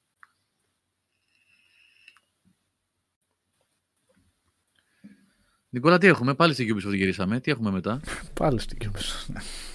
Πάλι Ε, τώρα. Όχι, όχι. Ναι. Ε, ε, Crimson Skies. Α, ναι. Αγαπημένο παιχνίδι αυτό. Είχε βγει και υπολογιστές και κονσόλες. Διαφορετική εμπειρία. Λίγο steampunk, πώς να το έλεγες, δεν ήταν, ε, δεν ήταν βασισμένο Ναι. στην πραγματικότητα. Είχε πολύ ιδιαίτερα σχέδια. Valley in the Valley of Navsika, πώς λέγεται το άλλο. Ήταν Τα περίεργα τα αεροπλάνα. Indiana Jones, αλλά Να, σε ναι, γεια σου. steampunk Ναι, περιβάλλον. ναι. Ναι, ναι, ναι. Και στους τέτοιο. υπολογιστές ήταν η έκδοση λίγο πιο πολύ simulation. Σε πολλά εισαγωγικά βέβαια γιατί ήταν ε, αλλού για αλλού τα σχέδια των αεροπλάνων. Αλλά είχε περισ... Πώς ήταν το MechWarrior για παράδειγμα που στους υπολογιστές προσπαθούσε να σου πει ότι ok εδώ πάμε να εξομοιώσουμε ένα Mech με κουμπιά και τέτοια. Στις κονσόλες ήταν πολύ πιο arcade FFT η φάση, στο πρώτο Xbox αποκλειστικό ήταν και ήταν πάρα πολύ καλό. Και σαν σενάριο διασκεδαστικό, πολύ, πολύ έτσι ευχάριστο. Πολύ ευχάριστη ενασχόληση. Και αυτό είχε πάει καλά, ρε Γιώργο, αυτό δεν ξέρω γιατί δεν το κυνηγήσανε παραπάνω. Ήταν και σε μια εποχή που η Microsoft δεν είχε κάνει το πέρασμα στο Xbox. Ήταν πολύ αρχές. Δεν ήταν, θέλω Δεν- να πω, εποχή Xbox One που τα τσάκισε όλα τα franchise. Ναι, αυτό το ξέχασε με τη μετάβαση στο 360. Πάει, χάθηκε αυτό. Για ποιο λόγο Α, όμως, Από νωρί δηλαδή. Δεν ξέρω, μήπως δεν πήγε το, το High Road to Revenge, λες. το οποίο μου άρεσε πάρα πολύ εμένα. Και τώρα επίσης, όπως λέγαμε για το Panzer Dragoon Orta προηγουμένως, είναι και αυτό από τα παιχνίδια που μπήκαν στο, στην backwards compatibility του, του Series και του One X και του Series και τρέχει σε 4K, με 4K assets, δηλαδή textures και τα λοιπά, με 60 frames και δείχνει πανέμορφο. πανέμορφο. Εγώ Προϊόν το της αγόρασα και εποχής το αυτό. κατέβασα, Γιώργο. Ε, Το αγόρασα το όρτα και το κατέβασα. Με περιμένει τώρα. ναι ρε, το Orta είναι ωραίο ρε. Και πόσο το ναι, δεν βρήκες, το έχω πόσο- παίξει. το έχω αγοράσει 9,99. εγώ. Πόσο; 9,99 έκανε στο store. Εντάξει, εγώ το είχα, πάρει, το είχα βγάλει προσφορά κάποια στιγμή 5 ή 6 ευρώ, κάτι τέτοιο. Αλλά εντάξει, Ε, εντάξει, οκ. αξίζει το Orta ρε, θα το ευχαριστηθείς. Είναι ωραίο. Ναι, είμαι, είμαι, είμαι και φίλος των Panzer Dragoon γενικά από μια εποχή που δεν θυμάμαι πια. Ναι, και το Crimson Skies είναι... Με τη λογική της αρένας, υπάρχει πάντα μια μεγάλη αρένα, με... εννοείται ότι είναι με αεροσκάφη ας πούμε. Μμμ. Παίζει πάρα πολύ με τα μοντέλα, να αλλάζεις, να κάνεις αναβαθμίσεις, Ναι. με αποστολή mission-based παιχνίδι είναι. είναι. Είναι ωραίο, είναι ωραίο. Ε, δεν ξέρω πώς θα ταιριάζει στη σύγχρονη, στο σύγχρονο gaming ένα τέτοιο, ενός τέτοιου σχεδιασμού παιχνίδι. Είναι Μμ. μιας άλλης εποχής, αλλά γιατί όχι, μια προσπάθεια θα ήταν ωραία. Και ίσως σε παρόμοιο επίπεδο θα μπορούσαμε να πούμε και τα Rogue Squadron, πώς τα λέγαμε, Ναι, του αλλά GameCube. και- Ναι. Εγώ είχα βάλει πρόσφατα Rogue Squadron ε, στο GameCube και είχα βάλει και με emulator, με αναβάθμιση που κάνει αυτό το 4, όχι 4K, τέλος πάντων HD. Το Rogue Squadron με τον emulator, τον Dolphin, ποιος είναι ο Dolphin, Ναι, ναι. νομίζω, ε; Ναι. Παιδιά, είναι, είναι απίθανο, είναι σαν καινούργιο παιχνίδι, έτσι. Μμ. Το 2 και το 3 ήταν στο GameCube, ε, Μιχάλη, αυτό δεν ήταν; Το πρώτο ήταν Nintendo 64. Ποιο λες λίγο, Ναι. Γιώργο, χάθηκα. Rogue Squadron. Ε, Star Wars Rogue Squadron. ναι, το 2 και το 3 ήταν στο Gamecube. Το ένα, Δύο- ναι, αυτό όπως τα είπες, ναι. Ναι, ναι, το πρώτο ήταν Nintendo 64 και PC. Ναι, ναι. Καλά, αυτά έχουν αντέξει πολύ στο χρόνο. Έτσι. Είναι Είχε πανέμορφα. κάνει κάτι μαγικά εκεί η Nintendo με το GameCube που είναι πολύ διαχρονικά τα παιχνίδια που έβγαλε και από άποψη τεχνολογίας. Δηλαδή Ναι. μ, Κάτι, το Metal δεν Gear, ξέρω, το remake, τα Star Wars, το, Και το πρώτο Resident Evil. το και το πρώτο remake, Resident παίζεις Evil, τώρα. Ναι. ε, το Eternal Darkness. Ήταν διάφορα παιχνίδια που είχαν βγει που... Έχουν αντέξει πάρα πολύ. Ναι, Και τα Metroid Prime. ναι, ναι, ναι. Ε, ναι. Όχι. ε, πέρυσι που τα έπαιξα και τα δύο φαίνονται λίγο οι αναλύσεις είναι Ναι, Α, εντάξει. οκ. οκ. Αν τα βάλεις κανένα Dolphin θα δεις. Αυτό. Μμμ. Θα πάθεις. Ε, πάμε στο Condemned. Αγαπημένο μου παιχνίδι. Δυστυχώς το 2 δεν μπορείς να το παίξεις πουθενά. Δεν είχε βγει καν υπολογιστές. Είχε βγει PS3 360. Δεν υπάρχει backwards compatibility σε καμία από τις δύο. Θέλω να το παίξω και δεν ξέρω πώς να το παίξω. Ε, ούτε emulator καλά καλά για αυτές τις κονσόλες που να το τρέχει και καλά α, χωρίς να χρειάζεται να πάρεις PhD στο πώς θα, το, πώς θα κάνεις ρυθμίσεις. Ε, μ' άρεσε πολύ αυτή η δουλειά γενικά της Monolith και το Condemn το 2 ειδικά που το είχα βρει τότε και είχα κάνει το review ε, βελτιωμένο σε όλους τους τομείς και ήταν ωραίο αυτό το στοιχείο που είχαν βάλει το horror μαζί με first person και επικεντρωμένο στα, στο μελέ σύστημα μάχης. Μμ. Ε, το, το είχαν ε, αποδώσει πολύ ωραία ε, στο παιχνίδι. Και με Το πρώτο πολλά ήταν διαφορετικά. Πολύ τρομακτικό παιχνίδι. Ναι, ναι. Ε, μέσα εκεί στα εγκαταλειμμές, εγκαταλειμμές, στις πολυκατοικίες, τα μόνο Ναι. από το σκηνικό σε κατέβαλε. Ναι, είχε ατμόσφαιρα, ήταν ωραίο. Ε, δυστυχώς δεν τα πήγε καλά το δεύτερο βέβαια, οπότε το άφησε η Monolith η οποία είναι ένα πολύ ταλαντούχο στούντιο. Με πολλά έτσι FPS που είχε βγάλει, το έχει γυρίσει βέβαια σε third person τώρα με τα Shadow of War, Shadow of Mordor, πώς λέγονται. Να δούμε τι θα φτιάξει συνέχεια. Το Condemned είχαν πει κατά καιρούς ε, ο, της Monolith, ο CEO όποιος ήταν, ότι τα κλασικά το αγαπάμε, το franchise και όλα αυτά, αλλά είχε πει ότι θα τον ενδιέφερε, λέει, να έρθει ένα στούντιο και να μας πει έχουμε αυτές και αυτές και αυτές τις ιδέες για να βγάλουμε το Condemn 3, δηλαδή φαινόταν ότι ο, από αυτό που έλεγε συνέντευξη ότι ο άνθρωπος θα ήθελε πολύ να συνεχίσει το franchise, αλλά όχι από τους ίδιους, αλλά θα ήταν διατεθειμένος να το δώσει κάπου αλλού για να κάνουν κάτι. Σκέψτε τώρα ένα, ένα condemned, ας πούμε, next gen με καμιά Unreal 5, πώς θα ήταν. Ναι, εντάξει, ναι. Σουρμάνε οι άλλοι με, τα... με ό,τι έχουν βρει από το περιβάλλον, με σωλήνες και λοστούς και τέτοια. Ε, και τελευταίο έχουμε το Castlevania. Ποιος το είχε αναφέρει αυτό, δεν θυμάμαι. Ναι, εγώ το έβαλα. Εγώ μόνο. έβαλα. Ή όχι, όχι, όχι, Και όχι, εγώ δεν- το είχα πει. Ψέματα. Ποιος το είχε βάλει. Castlevania φαντάζομαι για τα θέλετε γιατί είναι και ιδιαίτερη περίπτωση αυτή. Ή και για Εξήγησέ όλους. μας, Μιχάλη. Ό,τι, ό,τι θέλει η Κασιλβάνια να γράφει πάνω και ό,τι θέλει ας είναι. Α, είσαι fanboy. ναι. Μα όλα έχουν. Τα 2D είναι κορυφαία και τα 3D είναι κορυφαία. Μμ. Κορυφαία. Εντάξει, τώρα τα 3D είναι μεγάλη κουβέντα. Αυτό πράγμα το, το, το, το Lord of Το Shadow Lord το of πρώτο Shadow, ναι. ήταν πάρα πολύ καλό. Το 3D 2 δεν με είχε μιλάς. αρέσει. Ε, 3D μιλάς για τα Lords of Shadow, γιατί το Ε, το- μάλλον, ναι. ναι. το 64 δεν παίζονται έτσι, είναι... Ε, βασικά Εγώ ούτε θα- εγώ δεν τα έχω ναι. παίξει, ρε Γιώργο. Ω, δεν παίζονται αυτά. Castlevania δεν έχω Όταν παίξει μόνο έκανα το τη- Nintendo 64 και το δεύτερο που είχε βγει για PS2. Πώς το λέγανε ρε; Μπράβο. Μπράβο. Ναι, το πρώτο το έχω παίξει, το δεύτερο δεν το έχω παίξει. Αυτό που λες πρέπει να είναι. Ε, ποιο ήταν, πώς λεγότανε; Είχαν βγει δύο στο PlayStation 2, δύο ή τρία; Ναι, ναι, δύο είχαν βγει. Τώρα κόλλησα, δεν θυμάμαι πώς το λέτε. Legacy of Darkness. Ίσως. Κάπως έτσι ρε, εσύ, γιατί πέρυσι που κάνεις μαμου- μαϊμουδιές με τους emulators στο Xbox το είχα βάλει και είχα παίξει αρκετά από αυτό. Αλλά δεν θυμάμαι και εγώ πώς το λένε, πέρα από τα rooms τώρα. Δε, δεν... ε, Ναι, ξέρεις. Δεν.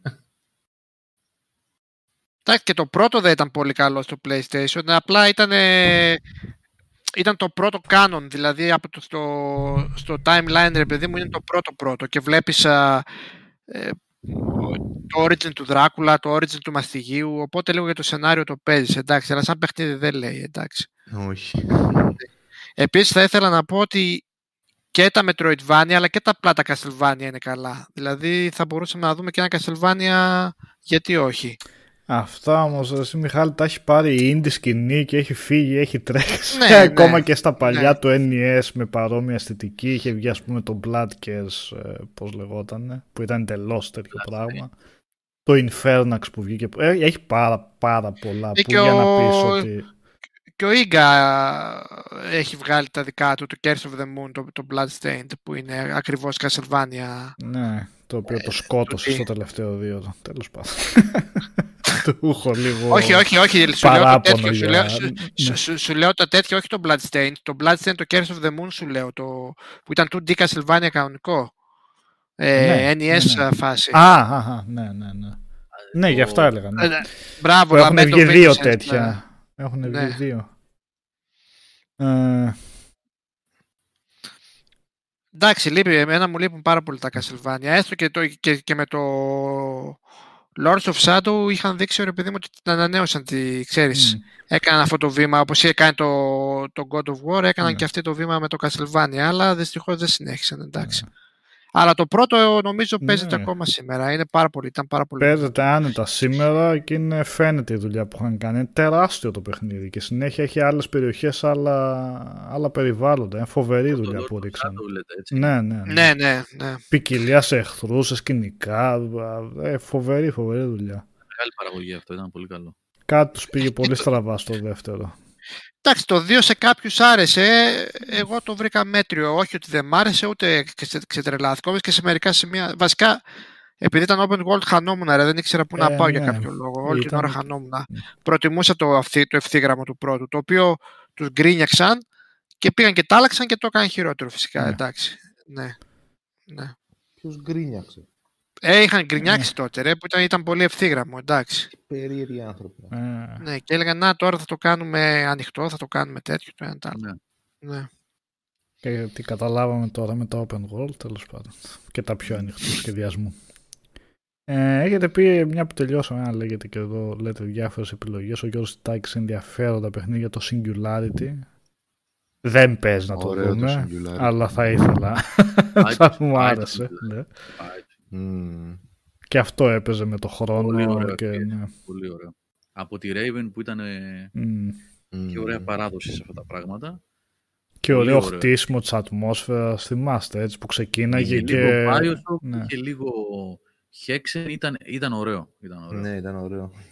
Το Dante's Inferno που λέει ο Γιώργος Τάκης, ναι, είχε προδιαγραφές για να βελτιωθεί αργότερα. Δυστυχώς, δεν ξέρω, περιμένανε ότι από το πρώτο θα βγάζανε God of War και επειδή δεν τους βγήκε έτσι, το σκότωσαν σαν όνομα. Είχε και το, και το easter egg από το Lost, αν θυμάστε, το Singularity, με τον τροχό κάπου σε μια Α, πίστα. χα, χα. Ναι. Ναι.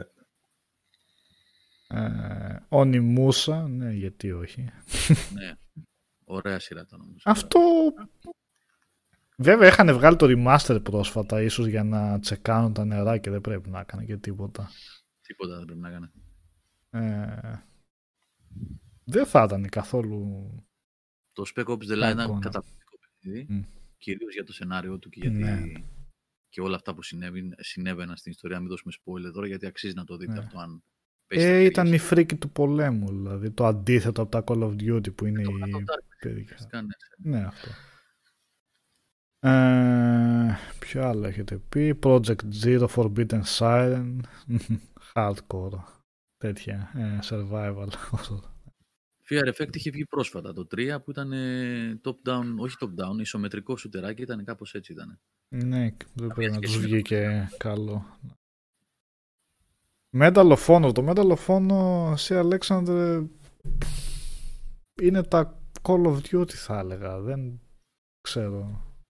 Ε, Ε, τα παλιά είχαν άλλο χαρακτήρα, ήταν λίγο, είχαν, ήταν λίγο ε, ξέρω εγώ, ναι. τα πολύ παλιά έτσι, Ναι. τα πρώτα 3-4 ας πούμε. Ναι. Ε, αλλά δεν νομίζω ότι η EA θα ασχοληθεί με αυτά ξανά ποτέ. Είχε κάνει μια φορά μια προσπάθεια να τα επαναφέρει, αλλά... Ε, που τα φέρει σε Τώρα. μοντέρνο Ναι, ναι, πεδίο. Σου μουσάτους εκεί τότε. Ναι. Αλλά ναι, ναι, ναι. Ε, Portal, ναι, ωραίο θα ήταν να βγαινε καν καινούριο, αλλά είπαμε η Valve ναι. Δεν ασχολείται πλέον. Και το Alex, που λέγατε και στα σχόλια στο προηγούμενο βίντεο την άλλη φορά, δεν το ξεχάσαμε, αλλά είναι άλλη περίπτωση, είναι spin-off, είναι ε, και για το VR που έχουν. ε, Αυτό δεν σημαίνει ότι ξαφνικά η Valve το γύρισε και θα αναπτύσσει παιχνίδια. Δεν το βλέπω. Ε, το System Shock βγαίνει και πούμε τι λίγο να, να πριν πούμε. συνεχίσουμε, γιατί σε λίγο θα κλείσουμε, Νικόλα, συγγνώμη, ότι να πάτε να δηλώσετε Έβαλα τα διαγωνισμό, link έτσι. μέσα, παιδιά. να έχει πάρει Ξαναγίνει ο Νικόλας, να κάνουμε την κλήρωση σε λίγα λεπτά για το πακέτο των 10 παιχνιδιών Μμμ. τα τελευταία που έχουν μείνει, μέχρι να περάσουμε σε άλλους διαγωνισμούς πλέον, ε, για Xbox One και Xbox 360, έτσι. Θα τα δώσουμε σήμερα σε ένα φίλο, φίλη, και από την επόμενη φορά, από το επόμενο webcast, όχι την άλλη Δευτέρα, που είναι η Δευτέρα του Πάσχα, πιο μετά, κάνουμε ένα μικρό Μμμ. διάλειμμα τώρα, θα έχουμε άλλα. Μμ. Απλά αυτή τη βδομάδα παρακολουθείτε το Game Over γιατί θα έχουμε διαγωνισμό με δώρο ένα μικρό προβολέα. Θα το δείτε αυτό να θα είναι έτοιμο. Θα, θα ενημερωθείτε. Ναι, Νίκ, συνέχισε. Όχι, α, τα, τα σχόλια βλέπω. Mirror's Edge, λέει Fury Alex. Ε, του δόθηκε, του δόθηκε ευκαιρία του Mirror's Edge, ναι, δεν, και ναι, δεν πήγε. Ε, και δεν τρελάθηκα και τόσο εγώ προσωπικά. Το έπαιξα, μου άρεσε το πρώτο και είχα... Ενώ δεν είχε πάει καλά το πρώτο, είχα ενθουσιαστεί όταν είχα δει ότι η DICE τελικά του δίνει ευκαιρία και θα βγάλει και ένα sequel, αλλά παίζοντας το το sequel είμαστε φα... ε, και τελικά δεν. δεν τρελαίνομαι τόσο για αυτό το παιχνίδι. Γιατί δεν είναι ότι ήταν κακό, είναι ότι κάναν κάτι λάθος σχεδιαστικά ή κάτι τέτοιο. Ήταν το Mirror's Edge το πρώτο βελτιωμένο, αλλά δεν έχει προσωπικά ήταν οκ, ναι, δεν έχει. Προσφέρει κάτι φοβερό. Το Dying Light πάει σε αυτό που εκεί οκ, προσθέσαν τα ζόμπι για να έχεις και το κάτι παραπάνω ας πούμε να κάνεις. Ε, Shadow of the Colossus. να δούμε δύο. Αλλά θα ήθελες. Λέω τώρα. Όχι. Γιατί εδώ μιλάμε και όλα σαν θεματική το τι θα θέλαμε να, σαν, Αυτά είναι φαντασ... μια και έξω. σαν φαντασίωση έτσι. Αυτά είναι διαμάντια μια και αφήστε τα Ναι. ήσυχα. Μην πειράζει. Αφού πήραμε το remake και το είδαμε φρεσκαρισμένο και ωραίο να τρέχει ωραία, να είμαστε και ευχαριστημένοι. Ναι, αυτό, σαν εμπειρία δηλαδή σου έχει μείνει αυτό και λες φοβερό, αλλά σε έχει καλύψει. Δεν είναι ότι το έπαιζες και λες πω, πότε θα δούμε το επόμενο. Γιατί ήταν σε μια ολοκληρωμένη εμπειρία που έλεγες ότι δώσαν αυτό που θέλανε με το εξαιρετικά και θα το έχω σαν έτσι μια πολύ ωραία ανάμνηση όποτε θέλω να το ξαναπαίξω, να το ξαναζήσω. Όπως το Death Stranding για μένα, για παράδειγμα. Δεν είναι το Death Stranding, το Death Stranding ένα παιχνίδι είναι που αγάπησα πολύ, αλλά όχι ένα παιχνίδι που, θα, που ωραία, ο Kojima ήταν πρέπει να κάτι βγάλει άλλο. ένα sequel. Ναι, ναι. Ε, εδώ πολύ πολύ γρήγορα τώρα. Sly Cooper δεν νομίζω ότι θα ξαναδούμε ποτέ. Επίσης. Conker επίσης δεν ξέρω. Τι αν θα κάνει η ξαναδούμε. εταιρεία του Sly Cooper είναι η πια, όλο ξεχνάω. η τα- Sucker Punch. Το Ghost Α, of ναι, Tsushima το Ghost έκανε. of Tsushima. Ναι, Εδώ δεν ναι. έχει γυρίσει ρε παιδιά στα Infamous. Θα γυρίσει ο Sly Cooper. Δεν νομίζω. Ε, δεν υπάρχει. ναι. Περίπτωση. Sly Cooper μια άλλη εταιρεία δεν το έχει αναπτύξει μετά. όχι, το... όχι. Sucker Ένα Punch. τέταρτο, ένα πάντα Sucker Punch ήταν. Νομίζω πάντα Sucker Punch. Μήπως λες για τίποτα remake. Όχι remakes. Όχι για τη remake. συλλογή. Ούτε συλλογή. Ένα το τελευταίο τελευταίο που είχε βγει μετά τη τριλογή. Τέλος πάντων, μπορεί να Μμ. θυμάμαι λάθος εκεί. Ναι. Jack and Daxter επίσης νομίζω ότι ποτέ δεν θα ξαναδούμε. Με την Naughty Dog να δουλεύει πλέον πολύ όρημα σε εισαγωγικά παιχνίδια, δηλαδή άλλη κατηγορία. Ναι. Last of Us και Uncharted. Δεν, δεν υπάρχει περίπτωση. Ε, Kingsfield επίσης δεν νομίζω ότι θα ξαναδούμε από τη From αφού πλέον φτιάχνει μόνο Souls, Souls-like παιχνίδια. Όχι, όχι σε όλους like, σε όλους παιχνίδια. Ε, νομίζω Γιατί αυτή πάντως τα παιδιά πιο πολύ τα λένε όχι ότι θα τα ξαναδούν. Ότι πιο πολύ μας τι θα λείπουν. θέλανε Ναι, ναι, αυτό. Ναι. Ναι, και εγώ λέω ότι Ναι. το λέω σαν ε, ότι δεν νομίζω ότι αυτά θα Ναι. τα ξαναδούμε ποτέ. Ούτε Και, Time ναι. Splitters. Τα φαντάζομαι. Splitters. Είχαν πάει μια φορά. Είχε, ανα- είχε ανακοινωθεί πριν 3-4 χρόνια, αλλά αυτό Vaporware έγινε ουσιαστικά. Ναι. Το ξεχάσανε και αυτοί που το ανακοινώσαν. Το Filter system. θα δούμε. Θα δούμε siphon filter που λέει ο Τζέχο ότι εδώ κάτι σχετικό. Μπορεί να μην λέγεται siphon filter που μάλλον δεν θα λέγεται. Α, όχι, όχι. Κακώς λέω μάλλον δεν θα λέγεται. Ποτέ δεν ξέρεις. Αυτό το project, ε, Μμμ. project ε, propaganda, όπως το λένε, της Ben, του Ben Studio. Το Ben Studio είναι το studio που έκανε το Days Gone, το οποίο Μμ. Ben Studio είναι μετεξέλιξη της ομάδας που έφτιαχνε τα siphon filter κάποτε, Ναι. από το Μμμ. Oregon. Ε, οπότε siphon filter, κάτι σχετικό με siphon filter, νομίζω ότι σύντομα θα μάθουμε. Ήταν το Siphon Filter όνομα στα... Ήταν όνομα στα πρώτα PlayStation, οπότε νομίζω σαν όνομα δεν θα ήταν και αδύνα, απίθανο να το ξαναδούμε, ότι βγαίνει δεν καινούριο Siphon Filter. Δεν αποκλείεται. Που δεν θα το ονομάσουν 2, 3, 5, ξέρω εγώ, θα το ονομάσουν απλά Siphon Filter για να μην... Ε, Warcraft, Starcraft, Πολύ σωστά τα παιδιά. θα βγουν κάποια στιγμή φαντάζομαι. Απλά η Blizzard μια ζωή παίρνει τα χρόνια της για να βγάλει κάτι καινούριο. Ποιο, ε, τα ετοιμάζουν ένα νέο expansion τώρα στο WoW. Ε, ναι. Starcraft ωραίο θα ήταν να βγει ακόμα ένα. Μμ. Gravity Rush, αυτά θέλω να τα παίξω πλάκα πλάκα. Το 2 ειδικά εξαιρετικές βαθμολογίες και αυτά δεν το έχω δει. Αλλά το στούντιο είναι αυτό που έκλεισε, έτσι, το Japan Studio. Σωστά. Για ποιο λέτε; Για τα Gravity Rush, ναι. Έχει μείνει τίμα Σόμπι μόνο που θα φτιάξει κάτι Μμ. σχετικά με... Ε, Astrobot. τέτοιο. Άστρομπο. με τα Astrobot, ναι, ναι, ναι, με τα ρομποτάκια. Λοιπόν, να κάνω την κλήρωση. Chrono Trigger. Ναι. Θέλω. Εγώ Αυτό βλέπω Γιώργο 21 σχόλια, αλλά κάνουμε την κλήρωση για 20, γιατί το, το, τα πιο παλιά σκο- σχόλια, ας πούμε, τα έχει κάνει τα δύο πρώτα, λογικά Όχι, ο Νίκ Κάμον. Να βάλουμε 21, δεν πειράζει, δεν πειράζει. Και όπου πάει, δεν έγινε τίποτα. Λες να... Επειδή έχει βάλει δύο φορές το όνομα του γι' αυτό. Ή όχι, έφυγε. Α, τώρα δεν το βλέπω. Τι φάση. Το έσβησε. Δεν ξέρω. 23 σχόλια βλέπω τώρα πάντως. 23. Ωραία. Παιδιά, Οκ. ε, στα 23 μένουμε. Τώρα αν γίνει κάποιο μετά την κλήρωση δεν θα τα ληφθεί υπόψη, το καταλαβαίνετε. Οπότε βάζω εγώ 23 εδώ στο randomizer και ένα είναι ο νικητής σήμερα, έτσι, ένα πακέτο είναι. Μμμ. Θα δείξω πάλι σε λίγο ποια είναι αυτά. Και πατάω το generate και το νούμερο που κέρδισε είναι το 3. Τρία. Κωνσταντίνος πάει. Κωνσταντίνος πάει. Πού πάει ο Κωνσταντίνος; Βασικά είναι το πάει, Το μαθηματικό το πάει. το πει. το πι δηλαδή. Λοιπόν, ο Κωνσταντίνος, ο φίλος εδώ, ε, κέρδισε αυτά τα 10 παιχνίδια εδώ πέρα που έχουμε, που τα περισσότερα, εκτός από αυτά τα δύο που πρόσθεσα εγώ στο πακέτο για να γίνει λίγο πιο πλούσιο, το, δηλαδή το Forza Horizon 3 και το Call of Duty Advanced Warfare.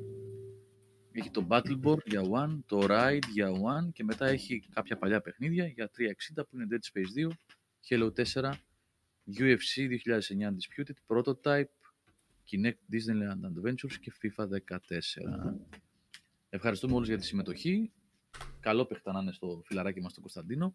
Κωνσταντίνε, αν ακούσεις, είτε ακούς τώρα είτε το ακούσεις μετά ότι κέρδισες, θα μου στείλεις ένα mail στο admin.gameover.gr ή στο Messenger ή στο Discord αν είσαι στο server μας. Τέλος πάντων, με όποιο τρόπο θέλεις, να σου πω πώς θα γίνει η δουλειά για να, να σου στείλω τα δώρα, είτε να στα δώσω εγώ αν είσαι κάπου κοντά, για να γλιτώσεις το κόστος του courier, είτε να στα στείλω με χρέος παραλήπτη πάντα, έτσι, με courier.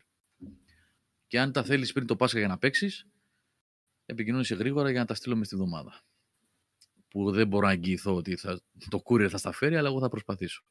Να τα έχω γέρος, να τα έχω στείλει. Οπότε πάει και αυτή η κλήρωση και τελειώσαμε. Και επαναλαμβάνω ότι μέσα στην εβδομάδα θα έχει διαγωνισμό ένα προτζέκτορα. Προσφορά της Conceptum για τους αναγνώστες του Game Over GR. Ωραίος διαγωνισμός σας. Λοιπόν, Πάμε για καμιά ταινία και αυτά και να κλείσουμε. Πάμε στα γρήγορα για καμία ταινία, ναι. Ε, είδα το Fantastic Beasts εγώ χτες. Ε, μ' ακούτε παιδιά; Ναι, ναι, ναι. Ναι, ναι. Ε, πολύ καλό, πολύ, πολύ, πολύ καλύτερο από το δεύτερο. Ε, εντάξει, το είχα πει νομίζω και σε προηγούμενο webcast ότι στο 2 δεν με είχε αρέσει ότι είχε, ήταν πάρα πολύ μπερδεμένο, πολλά, πλο- πολλές υποπλοκές είχε και δεν χανόσουν, δεν ήξερες ποιος κάνει τι, ποιος είναι τι κτλ. Εδώ πέρα είναι πιο ευθύγραμμο, πιο απλό, με καλή ιστοριούλα ε, και ανοίγει πολύ τον κόσμο. Δηλαδή σε πάει από εδώ, σε πάει από εκεί, βλέπεις μάγους από άλλες χώρες. Ε, ανοίγει πάρα πολύ τον κόσμο στο Wizard, το Wizarding World που λέμε. Ε, όποιος, σας- όποιον αρέσουν Harry Potter και αυτά τα Fantastic Beasts και τα λοιπά, είναι πολύ καλή περίπτωση. Ευτυχώς. Γιατί από το 2 είχαμε λίγο ψηλό απογοητευτεί. Παιδιά, με ακούτε γιατί βλέπω Ναι, ότι ναι, ναι. Κανονικά.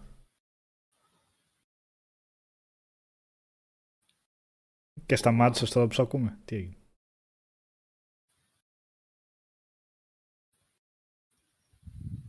Δεν ξέρω. Τι έγινε, Χάλι. Μιχάλη. παιδιά, παιδιά, εγώ σας ακούω. Α, τώρα σ' ακούμε. Έλα, ε, ξέρεις τι, μπορεί να, μπορεί να κόλλησε το πληκτρολόγιο γιατί το πατάω για να με ακούσετε. Ε, ο Μίκελσεν πάρα πολύ καλός που, πέ- που ξέρεις άλλαξαν το ρόλο στο προηγούμενο τον Τζον Ντεπ, τώρα είναι ο Μίκελσεν ο κακός, ο Γκρίντελβαλντ. Ε, φοβερός, ε, πώς το λένε. Και γενικά αυτός είναι καλός ηθοποιός, οπότε κόλλησε πάρα πολύ καλά με το ρόλο. Ωραία. Ναι. Εγώ ήθελα να πάω να δω το τέτοιο, το Sonic το 2.